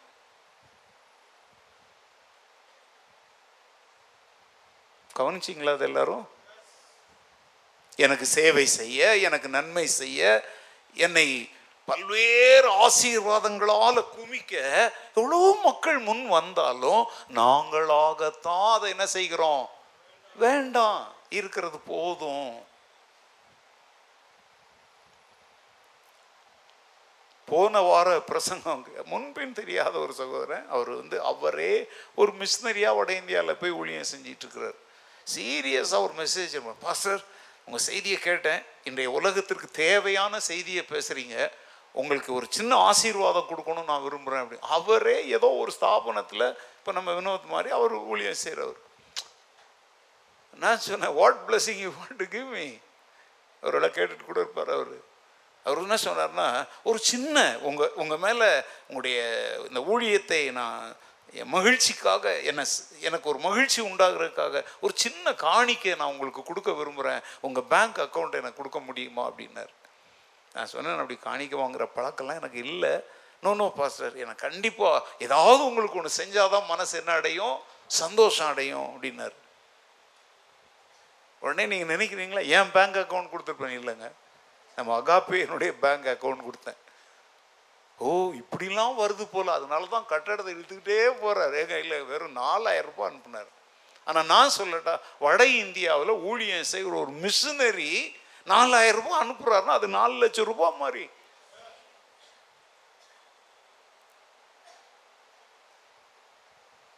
இப்போ அந்த நாலாயிரம் ரூபாயை வாங்கி நான் ஒன்றும் சாதிக்க போகிறதில்ல என் பேங்க்குக்கு வேணா வாங்கன்னா வாங்கியிருக்கலாம். இப்போ அந்த நாலாயிரம் ரூபாய் வாங்கி நான் ஒன்றும் உடனே கார் வாங்க போகிறதில்ல இப்போ நமக்கு நிறைய தேவைகள் இருக்குது. நல்ல சர்ச்சைக்கு வாங்கி கொடுத்தேன். நேற்றுக்கு இன்னொரு சகோதரன். அவர்லாம் இப்போ ரெண்டு ஒரு மூணு வாரமாக தான் என் செய்திகளை கேட்குறாரு. அவர் வந்து நேற்று ஒரு இது அனுப்பியிருக்கு ஐயா உங்கள் பிரசங்கங்கள்லாம் நிறையா நான் கேட்குறேன். ஆனால் நிறைய யூடியூப்பில் கேட்குறாரு. நான் நேரடியாக கேட்குறது. அவர் சொல்கிறாரு நீங்கள் வந்து உங்கள் பிரசங்கத்தில் வந்து இந்த பணம் பற்றி நீங்கள் ரொம்ப சீரியஸாக இருக்கிறீங்க. அதை பற்றிலாம் நீங்கள் ஒன்றும் கவலைப்பட்ட மாதிரிலாம் தெரில ரொம்ப அதனால் எனக்கு வந்து ஒரு ஆசை இருக்கு ஐயா. உங்களுக்கு ஒரு காணிக்கை அனுப்பி நான் என் வாழ்க்கையில் அந்த பாக்கியத்தை பெற்றுக்கொள்ள விரும்புகிறேன். எனக்கு தயவு செய்து ஒரு அனுமதி கொடுங்கள் வாய்ப்பு கொடுங்கள்.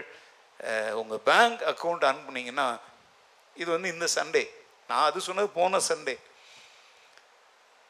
அப்போ நான் அவருக்கு ஒரு வாய்ஸ் மெசேஜ் அனுப்புனேன். சௌரே தயவு செய்து நீங்கள் என் செய்தியின் அவர் வரிசையாக அடுக்குறாருங்க. வேணா உங்களுக்கு நான் என் ஃபோனில் தான் இருக்குது இங்கே ப்ளே பண்ணி கூட காட்ட முடியும். என்னுடைய செய்திகளை கேட்டதுனால அவருடைய வாழ்க்கையினுடைய என்னென்ன பகுதிகள்லாம் மாறிச்சுங்கிறத ஒரு கவிதை மாதிரி சொல்கிறார் அப்படியே. இந்த பகுதியில் மாற்றிட்டேன் இந்த பகுதி மாறிடுச்சு இந்த பகுதி மாறிடுச்சு இந்த பகுதி மாறிடுச்சு. உங்களுடைய உபதேசங்கள் என்னை இவ்வளவு ஆசீர்வதித்திருக்கிறதுனால மா ஆசீர்வாதம் நான் கார் பொங்கலாக கிடைச்சது இல்லைங்க. கெட்ட குணம் போயிடுச்சு கோபம் போயிடுச்சு எரிச்சல் போயிடுச்சு சண்டை போடுறது போயிடுச்சு. அதை சொல்கிறாரு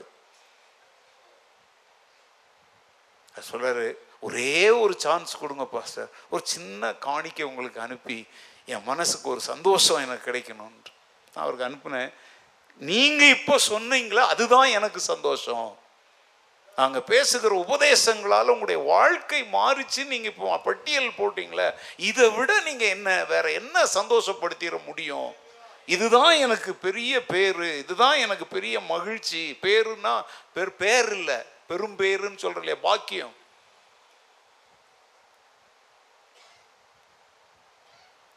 இன்னைக்கெல்லாம் சில ஊழியக்காரங்களுக்கு இந்த மாதிரி ஒரு ஆள் கேட்டான்னா பர்ஸு வேலட்டெல்லாம் கரைச்சி இழுத்துட்டு தான் விடுவாங்க.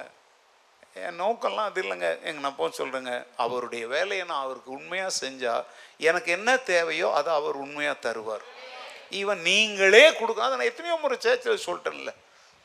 நீங்களே கொடுக்கறத நிறுத்த. ஏங்க தேவன் தன் ஊழியக்காரனை ஒருபோதும் தெருவில் விட மாட்டார். சபை மக்கள் கூட விடுவாங்க ஆனால் தேவன் விட மாட்டார் அதனால தான் நாங்கள் வந்து இழிவான அப்போ அப்பப்போ பணம் பற்றி அது வந்து உங்கள் தேவைகளுக்காகத்தான். சர்ச்சு கட்டணும் அது பண்ணணும் இது பண்ணணும்னா அதெல்லாம் யாருடைய தேவை தான் உங்களுடைய தேவை தான் எனக்கு வந்து ஒரு பிளாஸ்டிக் சேர் கிடைச்சா போதும். உங்களுக்கு தான் கால் மேலே கால் போட்டு விடுற நல்ல சேர் வேணும். உங்களுக்கு தான் ஏசி உங்களுக்கு தான் எல்லாம் தேவை. அதனால் கேட்குறதெல்லாம் வந்து நல்லா கவனிங்க நாங்கள் அனுபவிப்பதற்குள்ள நம்ம எல்லாரும் சேர்ந்து ஒரு பிரச்சனை இல்லாமல் ஆராதிப்பதற்கும் கத்தருடைய சுவிசேஷத்தை அறியாத இடங்களுக்கு கொண்டு செல்வதற்கும் இப்போ பைபிள் ஸ்கூல் நடத்தணும்னா ஸ்பான்சர் பண்ணுறீங்களான்னு கேட்குறோம் யாரும் நீ பண்ணுறியா நீ பண்ணுறியான்லாம் கேட்குறது இல்லை இல்லையா? அதனால் நீங்கள் அதெல்லாம் ரொம்ப தெளிவாக சும்மா கண்ட ஊழியக்காரங்களோடலாம் எங்களை கம்பேர்லாம் பண்ணக்கூடாது. அவங்க கேட்குறாங்கன்னா அவங்க கேட்குறவங்க எப்படி வாழ்கிறாங்கன்னு போய் பாருங்க. நாங்கள் கேட்குறோம் இங்கே கேட்குறது இங்கேயே விட்டுட்டு போகிறோம் எங்கள் வீட்டில் எங்களுக்கு என்ன இருக்குதோ அதைத்தான். இங்கே இருக்கிறான் ஒரு பையன் அவனை திரும்பி பார்த்தா அவனுக்கு இது மாதிரி இருக்கும். இந்த சண்டே வந்து நாங்கள் சாப்பிட்டுக்கிட்டு இருக்கும்போது அவன் வந்தான்.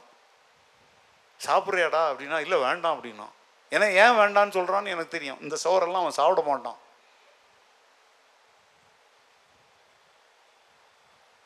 ஏன்னா அன்னைக்கு அவங்களுக்கு ஸ்பெஷல் அன்னைக்கு என்னென்னலாம் இருந்து அது ஒரு கறியவே பல விதங்கள்லாம் அன்னைக்கு இருக்கும்னு எனக்கு தெரியும் அவங்க வீட்டில் நானே பாசமாக சொன்னேன் எதுக்கு அவனை போய் அவன் இதெல்லாம் சாப்பிட மாட்டான்? அவன் அப்படியே பார்க்குறான் நான் சொன்னேன் பார்க்குறியாடா அங்கே பிரசங்கம் பண்ணுறது உண்மைன்னு இப்போ பார்க்குறியா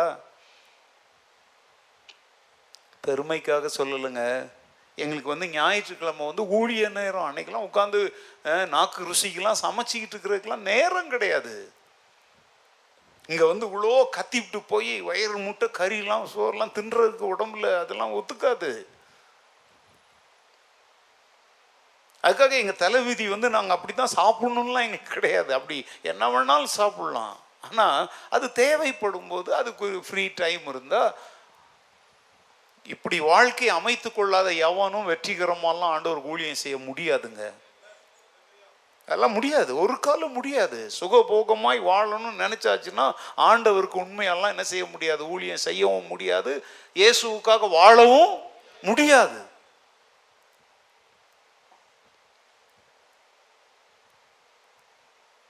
போன வாரத்தில் ஒரு நாள் எனக்கு ரொம்ப டயர்டுங்க இங்கே மேலே ஏறி இறங்கி போகிறதுனா ரொம்ப டயர்டாக இருக்கும்.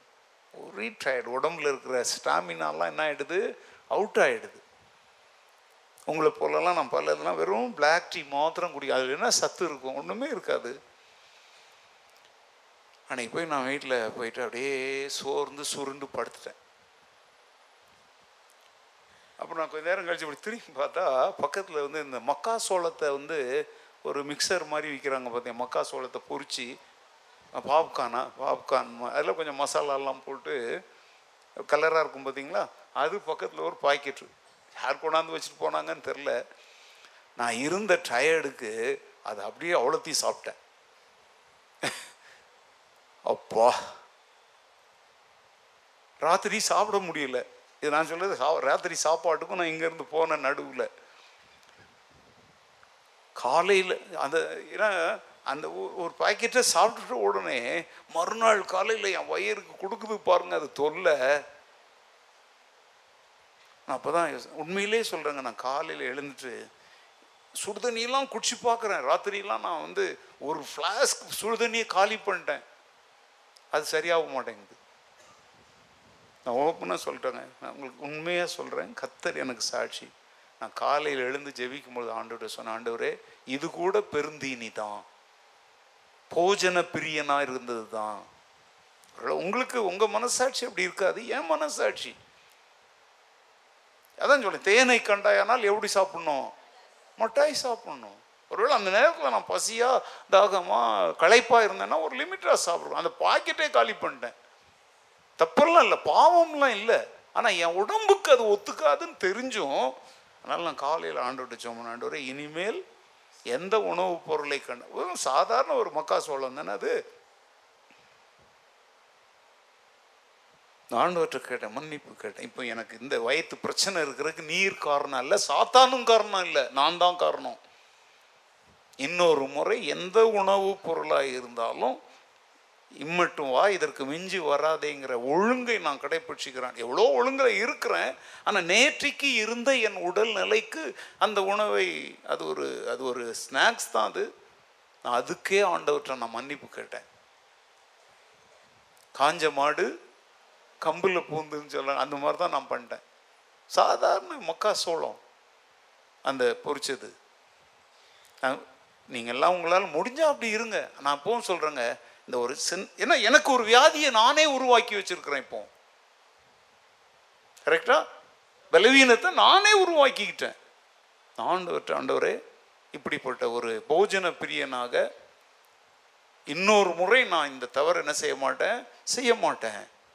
இந்த மனசாட்சியோட நீ வாழ பழகலை அப்படின்னா உன் மாம்சத்தை உன்னால் ஜெயிக்கலாம் முடியாது. மாம்சத்தை ஜெயிக்கணும் உபவாசம் இருக்கு. நீ உபவாசம்னா இதான் உபவாசம். இப்போ நான் ஒரு முடிவு எடுத்திருக்கேன்னா இதுக்கு பேர் தான் உபவாசம். அப்ஸ்டைனிங் ஃப்ரம் சம்திங் அதான் உங்களுக்கு உபவாசத்தை பற்றி நான் சொல்கிறேன் தானே? ஓகே ஒரு குறிப்பிட்ட உணவுப் பொருளை கண்டால் அதை லிமிட்டோட நான் நிறுத்திக்கிறேன்னா அது வந்து I am abstaining from something அதிலிருந்து என்ன நான் என்ன பண்ணிக்கிறேன்? விலக்கிக்கிறேன். இப்படி வாழ்ந்தால் தாங்க கிறிஸ்துவுக்காக வெற்றியெல்லாம் வாழ முடியும். இன்னைக்கெல்லாம் நிறைய உல்லாச உபதேசம் நான் செழிப்பின் உபதேசங்களுக்கு வேற ஒரு பேர் கொடுக்குறேன். என்ன உபதேசம்? உல்லாச உபதேசம். எப்படி வேணாலும் இரு. எப்படி வேணாலும் ஆடு எப்படி வேணாலும் ட்ரெஸ் பண்ணு. நீ ட்ரெஸ் போடாம கூட என் சர்ச்சுக்கு வா. ஏன்னா அவனே அப்படிதான் வந்து நிற்கிறான் ஒரு பனியனை போட்டுக்கிட்டு வந்து நிற்கிறான் ஒருவேளை சில நாட்டு கலாச்சாரம் அது இருக்கலாம்னா ஒரு பாதிரியார் ஒரு பாஸ்டர் ஒரு போதிக்கிறவர் அவர் வந்து மற்றவர்களுக்கு என்னவா இருக்கணும்? எனக்கு இது வசதியாக இருக்குங்கிறதுக்காக அப்படி பார்த்தா இப்போ சட்டையை கழுத்துட்டு பனியனை போட்டுக்கிட்டு இருந்தால் வசதியாக இருக்குன்னா அது ஒழுங்க. ஏன் பழைய ஏற்பாட்டு காலத்தில் ஆசாரியர்களுக்கெல்லாம் ஒரு வஸ்திரம் இப்படி இருக்கணும்னு ஒரு ஒழுங்க ஆண்டவர் சொல்லி தரலையா?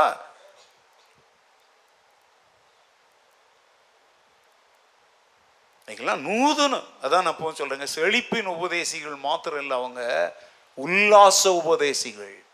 அவங்க பிரசங்கத்தை கேட்கும்போதே ஒருத்தன் விசில் அடிக்கிறான்னா அவன் எப்படி இருக்கிறான்னு அர்த்தம்? உல்லாசமாக இருக்கிறான்னு அர்த்தம். நான் கேட்குறேன் தேவ சமூகத்தில் வந்து விசில் அடிக்கிறதுக்கு என்ன இருக்கு விசில் அடிக்கிறதுக்கு? சந்தோஷத்தை வெளிப்படுத்துறதுக்கு சந்தோஷமாக இருக்கிறவன் சங்கீதம் பாடுகிறான் கைகளை தட்டுங்க கைகளை உயர்த்துங்க. அப்படிலாம் அதெல்லாம் ஓகே. விசில் அடிக்கிறதுங்கிறது சில்லறத்தனமாக எவனோ பண்ணுறது ஓ போடு ஓ போடு. ஏன் டபிள்யூ போடக்கூடாது? ஏன் எஸ் போடக்கூடாது? என்னது இது?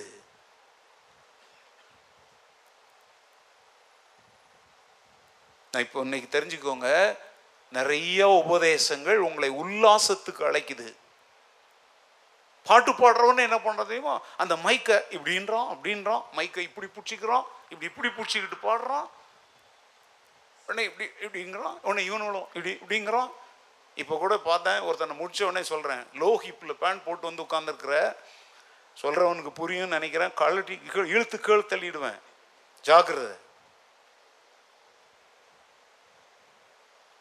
நம்ம வாலிப பசங்களுக்கெல்லாம் பெரிய பிரச்சனை என்ன தெரியுமா? இப்போ பேண்ட் வந்து எப்படி எங்களை நாங்கெல்லாம் பைத்தியக்கார பையன். போட்டால் லூஸ் வயசாயிடுச்சு. அது பெருசு. இப்போ அவன் எப்படி போடுறான்னு இப்போ நான் காட்ட முடியாது. புரியுதா? இதான் இப்போ புரிஞ்சுக்கோங்க நான் போடுறத நாலு பேர் முன்னால் தைரியமாக வீடியோவில் காட்ட முடியும். அவன் இப்படி போடுறான் நம்ம செஞ்சேன்னா புரியும்னு நினைக்கிறேன். நான்லாம் இந்த பேண்ட் போடுறேன் பெல்ட் கட்டுறேன். இப்படிலாம் தாராளமாக என்னால் குனிய முடியும். ஆனால் உன்னால் குனிய முடியாது. குனிஞ்சா அவன் மானம் போயிடும். நிறைய சமயத்தில் பொம்பளைங்களே திட்டுறாரு நீங்களே. நீங்கள் ஆம்பளை பசங்களையும் திட்டுறீங்க எல்லாம் ஒழுக்கங்கிறது ஒரு தலைப்பட்சமானதுல ரெண்டு பக்கமும் தான். நாங்கள்லாம் பெண்களையே முக்காடு போடு ட்ரெஸ் அப்படி போடு டிரான்ஸ்பரண்ட் அப்படிலாம் இல்லை. எல்லாருக்கும் தான் சொல்கிறோம் ஏய் லோ ஹிப் லோ ஹிப் போடுற பசங்கள்லாம் பேண்ட் இனிமேல் ஒழுங்கா மேலே தூக்கி போடு. பெல்ட்டை நல்லா இறுக்கி கட்டு. நீ குனியும் போது தைரியமாக துணிச்சலாக யார் முன்னாலையும் குனியக்கூடிய அளவுக்கு ஒன்று மாற்றிக்கோ அது என்ன லோஹிப் தெரு தூக்குறது. பொம்பளை பசங்கள் ஆம்பளை பசங்க கூட பேண்ட் என்ன செய்கிறான் சாணி ரோட்டில் இருக்க அவ்வளோ ஒட்டிக்கிட்டு இருக்குது.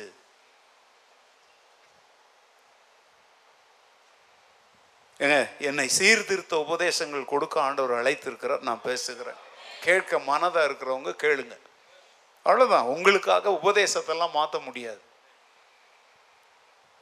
அது எங்க நாட்டு கலாச்சாரம்னா எந்த நாட்டு கலாச்சாரமாக இருந்தாலும் மனிதன் மனிதனாத்தான் வாழணும். கலாச்சாரம் என்கிற பெயரிலே மனிதன் மிருகமாய் மாறக்கூடாது.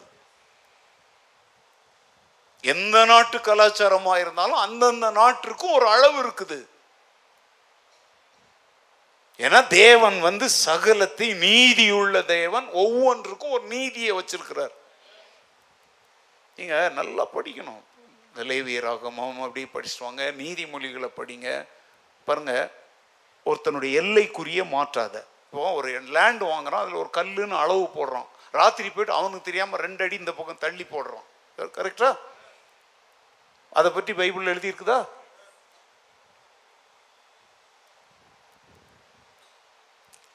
கள்ளத்தராசு கர்த்தருக்கு கள்ளத்தராசுன்னா என்ன?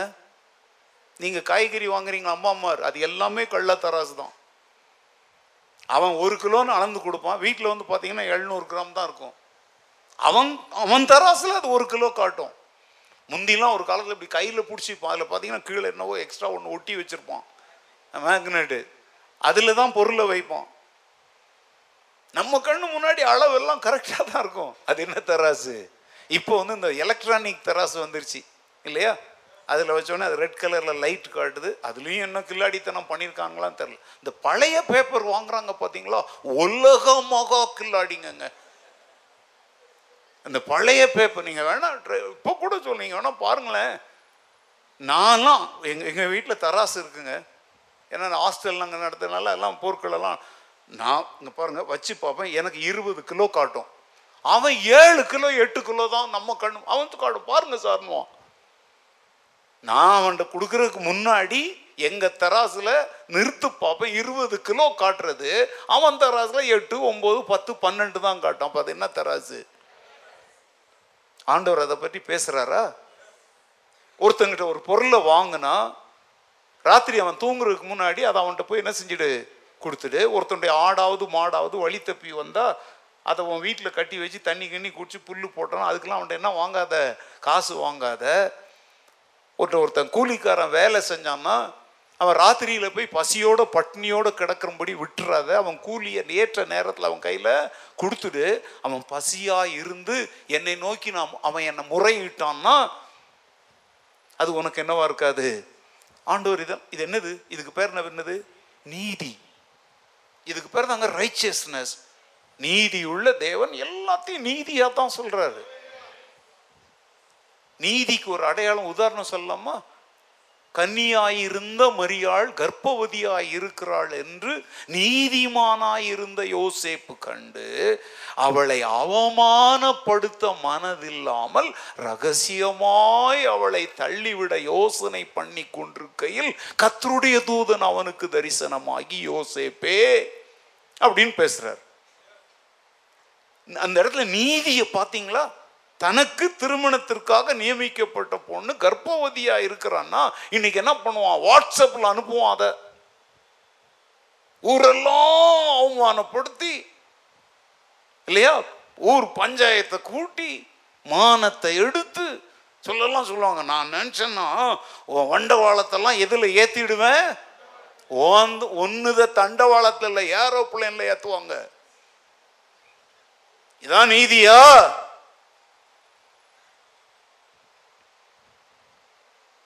யோசேப்பு என்ன செய்கிறான்? ரகசியமாய் ஊருக்கும் பெயருக்கும் தெரியாமல் அமைதல் இதாங்க நீதி. அதனால தான் அவனுக்கு பேர் யார்? நீதிமானாகிய யோசேப்பு.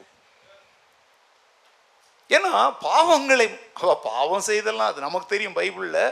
ஆனால் அதுக்கப்புறம் தேவன் விளக்கம் கொடுத்த உடனே ரொம்ப அன்பாக ஏற்றுக்கொள்கிறான் அப்போ தேவன் வந்து எவ்வளோ நீதியாக இருக்கிறார் பார்த்தீங்களா அப்போ ஒரு மீட்பர் வந்து அவரே முதல்ல அந்த நீதிகளை என்ன செய்யணும்? தன் வாழ்க்கையில இயேசு எல்லா நீதிகளையும் நிறைவேற்றினாரா?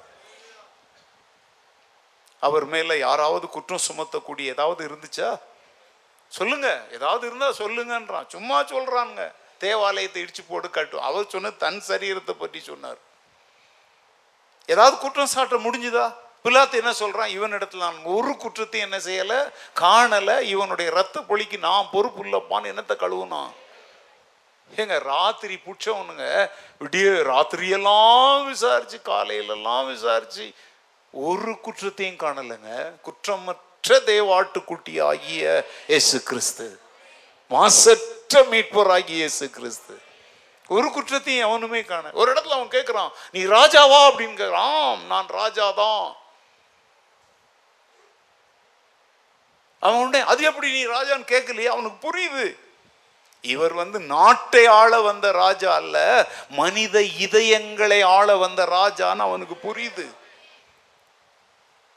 அவரே சொல்றார் சத்தியத்தை குறித்து சாட்சி கொடுக்க பிறந்தேன். சத்தியவான் எவனும் என் சத்தத்திற்கு என்ன கொடுக்கிறான்? செவி கொடுக்கிறான்னு சொல்லி பிலாத்து முன்னாடி சொல்றாரு. பிலாத்து வந்து அவரை எப்படி ஆகிலும் காப்பாற்றணும்னு பிரயாசப்படுறாங்க. அப்ப இதுல இருந்து என்ன தெரியுது? ஒரு நீதிபதியாக கவர்னரா இருக்கிறவன் பல முறை அவர் மேல குற்றம் சுமத்தி அதை விசாரித்தாலும் அதெல்லாம் என்னவா இல்ல? குற்றமா இல்லைங்க. இதை விட என்ன சாட்சி வேணும் உங்களுக்கு? அவன் மனைவி ஒரு லெட்டர் அனுப்புறா இடையில. ஐயோ அவர் நீதிமான். யோ நீ ஏதாவது கண்டவன் கூ- கூப்பாடு போடுறான்னு அவருக்கு ஏதாவது தீங்கு பண்ணிடாதன்னு எழுதி அனுப்புறா. வரலாறு என்ன சொல்லுது தெரியுமாங்க? யூதாசே அவரை காட்டி கொடுத்தான். அதுக்கப்புறம் அவன் என்ன சொன்னான் தெரியுமா? ஐயோ குற்றமில்லாத ரத்தத்தை நான் என்ன பண்ணிட்டேனே? சொல்லுங்க.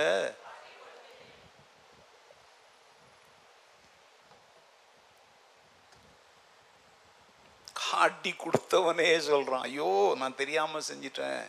இந்த காசை நீங்களே என்ன பண்ணிக்கோங்க? அவங்க வாங்க மாட்டேன்றாங்க. பைபிளில் இல்லை ஆனால் பிலாத்துவை பற்றி என்ன சொல்லு தெரியுமா? ஏன்னா அவனுக்கு தெரியும். அநியாயமாக யூதரை பிரியப்படுத்துறதுக்காகத்தான் அவன் என்ன செஞ்சான்?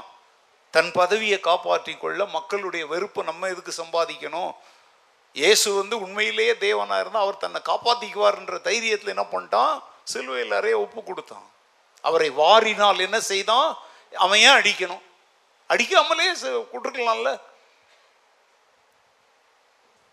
பைபிள் வசனம் எல்லாம் கேட்காதீங்க. நான் சரித்திரத்திலிருந்து இருந்து கொஞ்ச காலம் கழிச்சு இயேசு மறித்து உயிர்த்து பரலவெல்லாம் போயிட்டார். அதுக்கப்புறம் இந்த பிலாத்துக்கு வந்து நிம்மதியை இழந்துட்டாங்க. ஏன்னா அவனுக்கு மனசாட்சியில் நல்லா தெரியும். அவன் அதிகாரத்தின்படி இயேசுவை விடுதலை செய்யணும்னா என்ன பண்ணியிருக்கலாம்? ஆனால் அது தேவ சித்தமும் இல்லை தான் ஒரு பக்கம் வச்சுக்குவோம். ஐயோ இந்த பாவமற்ற பரிசுத்தரை நான் சவுக்கினால் அடிப்பித்து இந்த யூதர்கள் விரும்புகிறபடி அவரை நான் ஒப்பு கொடுத்தது பெரிய தப்பு அல்லவா ஒரு நீதிபரரைக்கே நான் அநியாயம் செய்துட்டேனே அப்படின்னு சொல்லிட்டு நல்லா கவனிங்க. ஒரு குன்றின் மேலே ஹில் மேலே ஏறி ஒரு பாறையிலிருந்து அவன் கீழே குதிச்சு தற்கொலை செய்து கொண்டான் என்று ஒருவர் எழுதுகிறார். யூதாஸை பற்றி பேசலை நான் யாரை பற்றி பேசிட்டு இருக்கிறேன் பிலாத்துவை பற்றி பேசிட்டு இருக்கிறேன் ஏன்னா அவன் மனசு சொல்லுது அவர் நீதி போறார். அப்போ அவர் மீட்பருங்கிறதுக்குரிய சகல தகுதிகளும் அவருக்கு இருந்துச்சா? பிரைஸ் ரெண்டாவது காரியம் மனுக்குலத்தின் தேவையை அந்த மீட்பர் என்ன செய்யணும்? ஏங்க நான் பட்னியாக கிடக்குறேன். என்னை ஒருத்தர் காப்பாற்றணும்னா நானும் உன் கூட பட்டினி இருக்கிறேன்னா அது என்னத்துக்கு? எனக்கு பட்டினியை போக்க விரும்புகிறவர் எனக்கு என்ன கொடுக்கணும்? உணவு கொடுக்கணும். கொஞ்சம் இங்கே உட்காருப்பா நாலு வீட்டில் போய் நான் பிச்சை எடுத்துகிட்டு வரேன் அப்படின்னு சொல்கிறாருன்னா அவர் மீட்பரா இருக்கலாம். ஆனால் மீட்பர் என்பவர் மனுக்குலத்தின் தேவை சாப்பாடு துணி இல்லை. மனுக்குலத்தின் மிகப்பெரிய தேவை என்ன அவங்க செய்த பாவத்தினால தேவனை விட்டு என்ன செஞ்சு கிடக்குறாங்க? இழந்து போயிட்டாங்க கெட்டு போயிட்டாங்க. To restore the fallen not only to redeem the lost he came to restore the அதாவது எந்த நிலம் இப்போ அடிக்கடி நான் பேசும்போது மைக் இப்படி போயிடுது. அப்படியே வச்சு பேச முடியாது. நான் அது இப்போ என்ன பண்ணணும்? ரெஸ்டோர் பண்ணணும். அது இருந்த இடத்துக்கு என்ன செய்யணும்? திருப்பி அதே மாதிரி தேவனுடைய பிள்ளைகள் என்கிற உரிமைகளோடு வாழ்ந்தவங்க இப்போ விழுந்து கிடக்குறாங்க. அவங்கள அந்த இடத்துல திரும்பவும் என்ன செய்கிறார்? தூக்கி நிறுத்துகிறார்.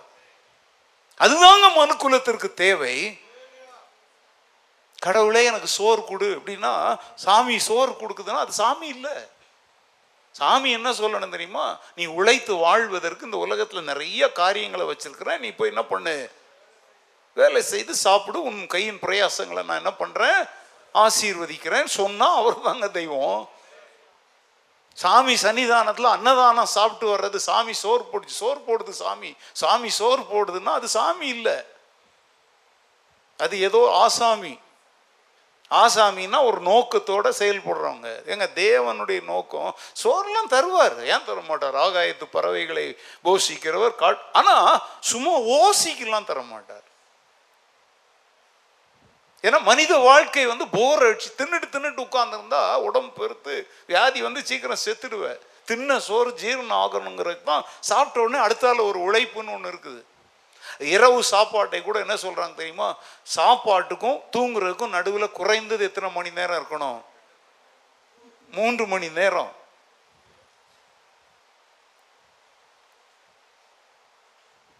நீங்க தான் சொல்கிறீங்களே நான் மூணு மணி நேரம் என்னப்பா சார்?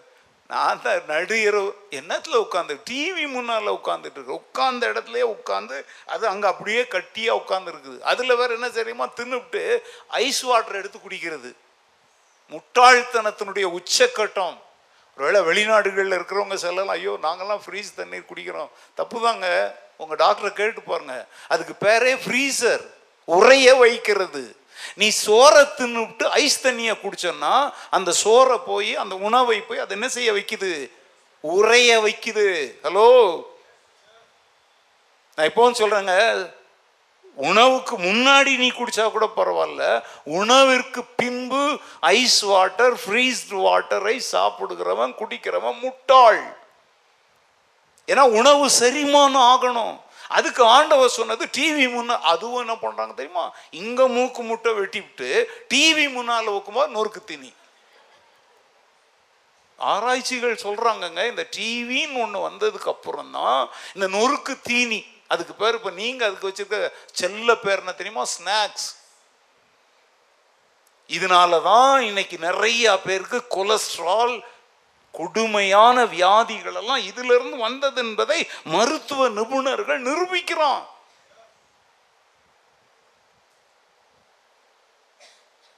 வேலை செய்யணும். கடவுள் வந்து மனிதன் வேலை செய்யறதுன்னா அதுக்காக உன்னை பெண்ட கலத்துறது இல்லைங்க. உன் சரீரம் எப்படி இருக்கணும்? நல்லா ஆரோக்கியமா இருக்கணுங்கிறதுக்காக இந்த ஒழுங்குகளை ஆண்டவர் வைத்திருக்கிறார். ராத்திரி சாப்பாட்டுக்கு அப்புறம் வந்து கொஞ்சம் வீட்டில் தான் வேலை செய்யுங்களேன். மறுநாளைக்கு உரிய பாத்திரங்களெல்லாம் விளக்கி நல்லா சுத்தமாக வைங்க. காய்கறியை அம்மா பாத்திரத்தை விளக்குனா ஐயா வந்து என்ன செய்யுங்க? காய்கறியெல்லாம் வாங்கி பசங்கள்லாம் உட்காந்து வெட்டுங்க. அடா பாவி பைபிள் ஸ்டடிக்கு படிக்க வந்தால் இந்த ஆள் நம்மளை மாட்டி விடுறாரு. ஏன்னா அம்மா அம்மா ரெடியாக இருப்பாங்க. பாச சொன்னார்லன்னு கொண்டாந்து தூக்கி வைப்பாங்க. ஒன்றும் கெட்டு போக மாட்டீங்க. செய்யுங்க. உங்களுக்கு சாப்பிட்றதுக்கு தானே செய்றீங்க? ஃப்ரீசர் ஏன் வாங்கி வச்சுருக்கீங்க? எதுக்கு வாங்கி வச்சுருக்கிறீங்க?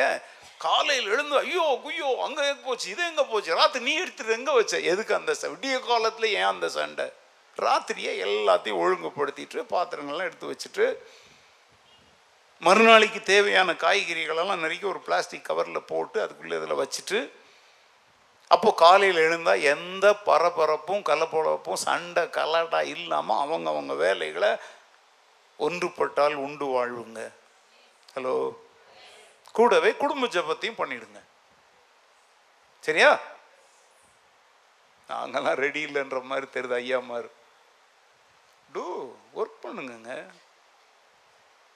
அந்த நேரத்தில் என்ன ஆகும் தெரியுமா? நீங்கள் கைகளை இப்படி செய்யும்போது எழும்போது நீங்கள் சாப்பிட்ட உணவுகளெல்லாம் ஜீரணம் ஆகுது. நல்ல ஆரோக்கியம் அது. ஸோ நான் எதற்காக இது சொல்கிறேன்னா தேவன் மீட்பர் மனிதருடைய தேவைகளை சந்திக்கணும்னா நான் சாமி மாதிரி உட்காந்துருப்பேன் நீ எனக்கு போட்டுக்கிட்டே இரு தின்னுக்கிட்டே இருப்பேன்னு மனிதன் எதிர்பார்க்கக்கூடாது உன்னுடைய பிரதான தேவை வந்து என்னன்னா பாவ மன்னிப்பு. தேவனோடு உள்ள உறவுக்குரிய வழியை அவர் உண்டாக்கணும். அதான் மனிதனுக்கு தேவை. இன்னைக்கு வந்து மனிதன் அதை தேவையா நினைக்கல. நான் சொல்கிறேங்க தேவனோடு உள்ள உறவு சரியாக இருந்தால் எல்லாமே சரியாக இருக்கும். அதான் இப்போ மனிதனுடைய தேவை. அந்த உறவை எப்போ இழந்தான்? பாவம் செய்த போது இழந்தான். அப்போ அதை வந்து மீட்டு தர்றாரு பார்த்தீங்களா அதுதாங்க மனித தேவையை சந்திப்பது.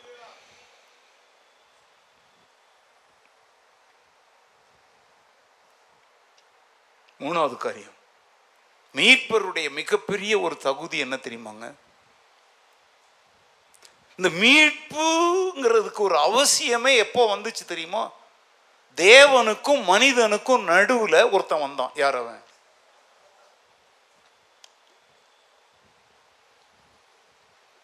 ஏங்க கிரியேஷன் ஸ்டோரிலாம் தெரியும் தானே? தேவனுக்கும் மனிதனுக்கும் நல்ல உறவு சூப்பராக இருந்த நேரத்தில் ஒருத்தன் உள்ள வந்தான். அவன் யாரு? அவன் பேரு சாத்தான். சத்துரு. ஹீ இஸ் த எனிமி இல்லையா? இப்போ பிரச்சனைக்கெல்லாம் காரணம் யாரு?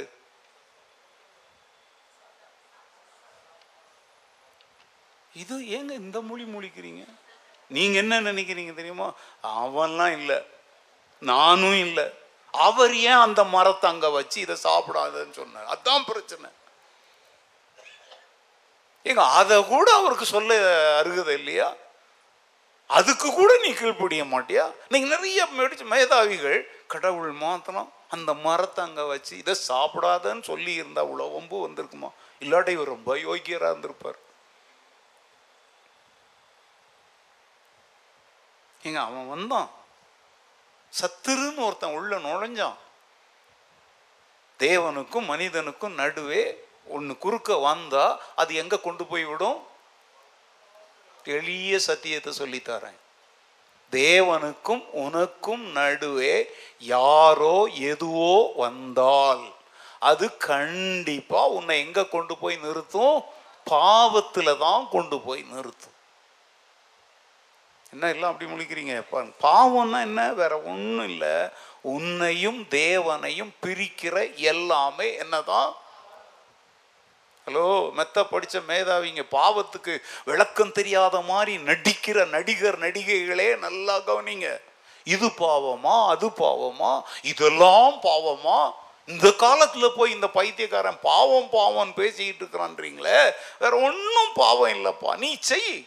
உன்னையும் தேவனையும் விரிசல் உண்டாக்கி பிரிவினை உண்டாக்கி அவரை கண்டாலே பயந்து ஓடுகிற ஒரு குற்ற மனசாட்சிக்குள்ள உன்னை நடத்துகிற எல்லாமே சத்ருவாகிய சாத்தானிடத்துல இருந்து வந்தது தான் அது டிவியாக இருக்கலாம் ஃபோனாக இருக்கலாம் பேப்பராக இருக்கலாம் டைம் பாஸிங்காக இருக்கலாம் புருஷனாக இருக்கலாம் மனைவியாக இருக்கலாம் என்ன மண்ணாங்கட்டியாக வேணாலும் இருக்கலாம்.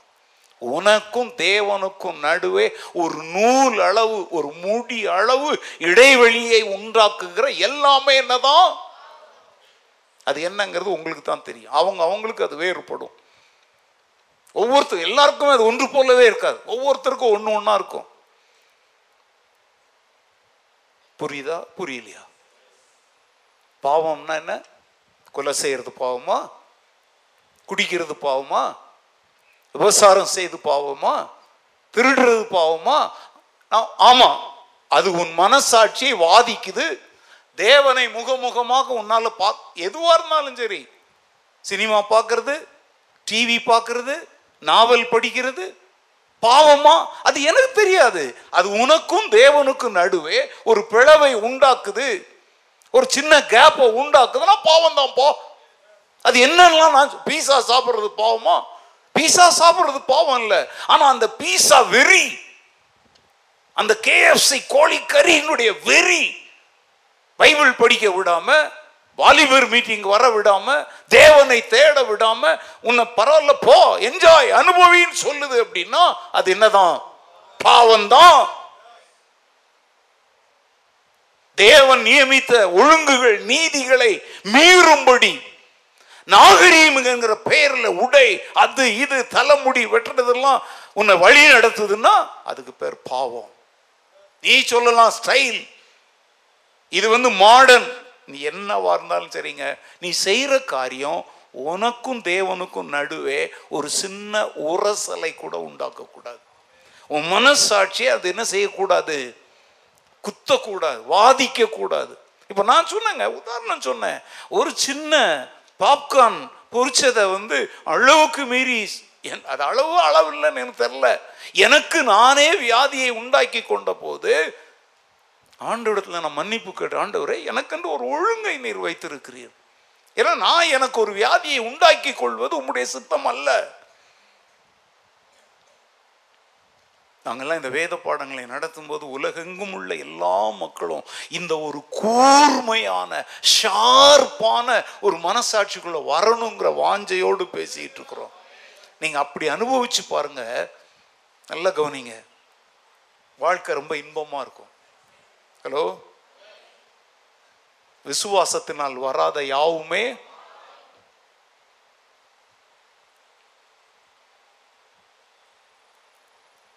பாவத்துக்கெல்லாம் புது விளக்கம்லாம் தர முடியாதுங்க.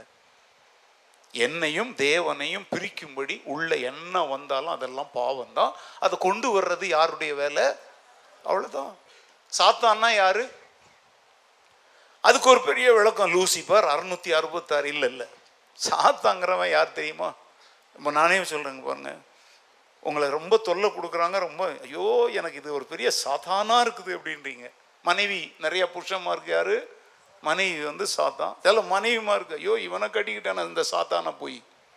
வேற ஒன்றும் இல்லைங்க. உங்கள் மகிழ்ச்சி உங்கள் சந்தோஷத்திற்கு குறுக்கே வருகிற எல்லாவற்றையும் நீங்கள் என்னன்னு சொல்கிறீங்க சாத்தான்னு சொல்கிறீங்கல்ல அதே மாதிரி தான் ஆண்டவரோடு நீங்கள் மன மகிழ்ச்சியாக தகப்பன் பிள்ளையாக குடும்பமாக வீட்டுக்குள்ள அன்பாக வாழ முடியாதபடி குறுக்கே வருகிற எல்லாமே என்னது தான் நீங்கள் கொம்பு வச்சுருக்கோம் கருப்பு ட்ரெஸ் போட்டிருக்கோம் அப்படின்னு நீங்க நினைச்சுக்கிட்டு இருந்தீங்கன்னா நீங்க ஏ சாத்தானே உங்களை வஞ்சிக்கிறோம்.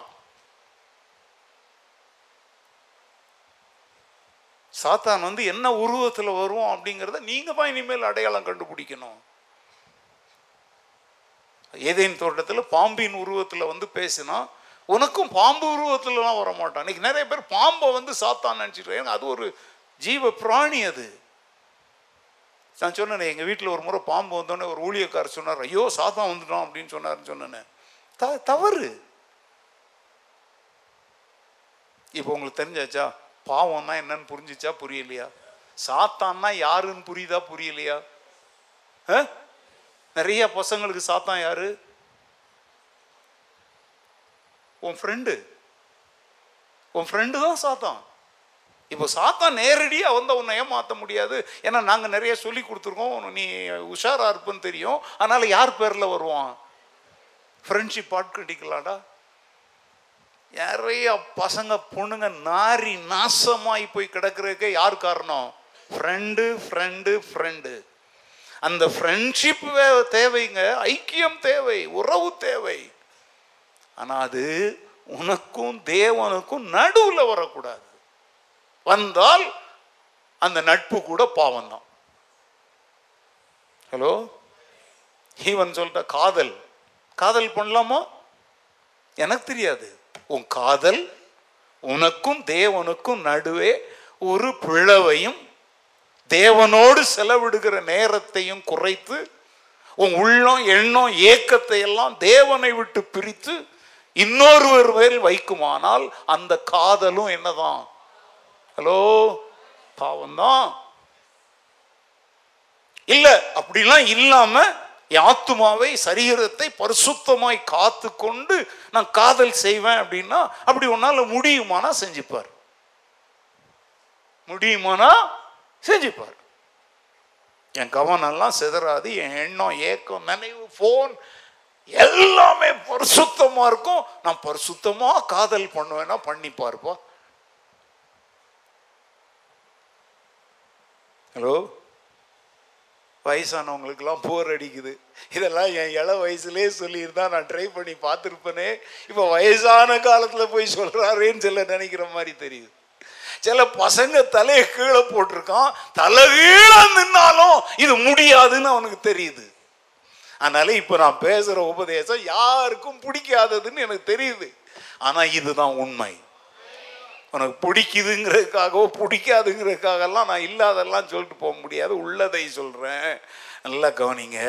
ஒரு மீட்பர்னா யார் தெரியுமாங்க? தேவனையும் நம்மையும் பிரிக்கிற சத்ருவை அவர் ஜெயிக்கிறவராக இருக்கணும். உங்களை அனுப்புகிற நேரம் வந்தாச்சு. ஒன்று யோவான் மூணு எட்டு சொல்லுது ஏசு எதற்காக இந்த பூமிக்கு வந்தார் தெரியுமா? ஒன்று யோவான் மூன்றாவது அதிகாரம் எட்டாவது வசனம் இயேசு இந்த பூமிக்கு எதற்காக வந்தார்னு தெளிவா சொல்லுது. என்ன சொல்லுது? பிசாசின் எப்ப அது நான் சொல்றேன் அந்த பார்ட்டை மாத்திரம் எடு. பாவம் செய்கிறவன் பிசாசானவனால் உண்டானவனாய் இருக்கிறான். ஏனெனில் ஏனெனில் பிசாசானவன். ஆதி முதல் பாவம் செய்கிறான். பிசாசானுடைய கிரியைகளை அழிக்கும்படிக்கே தேவனுடைய குமாரன் வெளிப்பட்டார். எப்பவுமே உஷாரா இருக்கணும். அங்க இந்த பாட்டை தான் நான் கேட்டேன். எதற்கு இயேசு தேவகுமாரன் வெளிப்பட்டார்? பிசாசினுடைய கிரியைகளை அழிக்கும்படிக்கே. அவ்வளவுதான் விட்டுருங்க. எதற்கு வெளிப்பட்டார்? To destroy to overcome the evil works of the devil. பிசாசின் கிரியைகளை யாரால் அழிக்க முடியல ஜெயிக்க முடியல அதை அழித்தவர் அதை ஜெயித்தவர் தாங்க மீட்பர். அல்லேலூயா. இந்த உலகத்தினுடைய எந்த தெய்வ அவதாரங்களும் இதை கிளைம் பண்ண முடியாது. பிசாசு வருகிறான் இயேசு சொல்லுகிறார் இதோ இந்த உலகத்தின் அதிபதி வருகிறான் என்னிடத்தில் அவனுக்கு ஒன்றும் ஜெயித்தாரா? அவரை சோதித்தான். வித்த காட்டிலும் சோதித்தான் ஜெயித்தாரா? எஸ் ஆர் நோ மூணு சோதனை. மாம்சத்தின் இச்சை ஜீவனத்தின் பெருமை கண்களின் எதுலையாவது தோத்தாரா? அப்போ சத்துருவை அவர் என்ன செய்தார்? அதனால தாங்க அவர் மீட்பர். ஹலோ இன்னைக்கு நிறைய தெய்வ அவதாரங்கள் சொல்றவங்க எல்லாம் அடுத்தவன் ஜாதியை திருடி கொண்டு போய் வீட்டுக்குள்ள ஒழிச்சு வச்சுக்கிட்டு சண்டை போட்டு அதனால நாடுகளை அழிச்சு கடலே குலுங்கி இல்ல?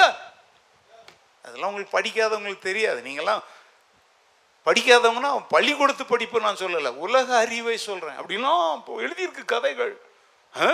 அந்த சாமி கோபத்தில் கடல் மேலே கால் வச்ச உடனே கடலே என்ன பண்ணிருச்சோம் கொந்தளிச்சிருச்சோம் ஏன்னா அவர் பொஞ்சாதியை தேடி போகிறாரு நான் யார் பேரையும் சொல்லலை. அறிவு இருந்தால் நீயே யோசித்துக்கோ. நாங்கள்லாம் இங்கே பாருங்கள் யாரையும் பரிகாசம் பண்றது இல்லை. எங்களுக்கு அது இட்ஸ் நாட் அவர் பிஸ்னஸ் உண்மையை சொன்னால் சுடுதுன்னா அதுக்கு நாங்கள் ஒன்றும் செய்ய முடியாது.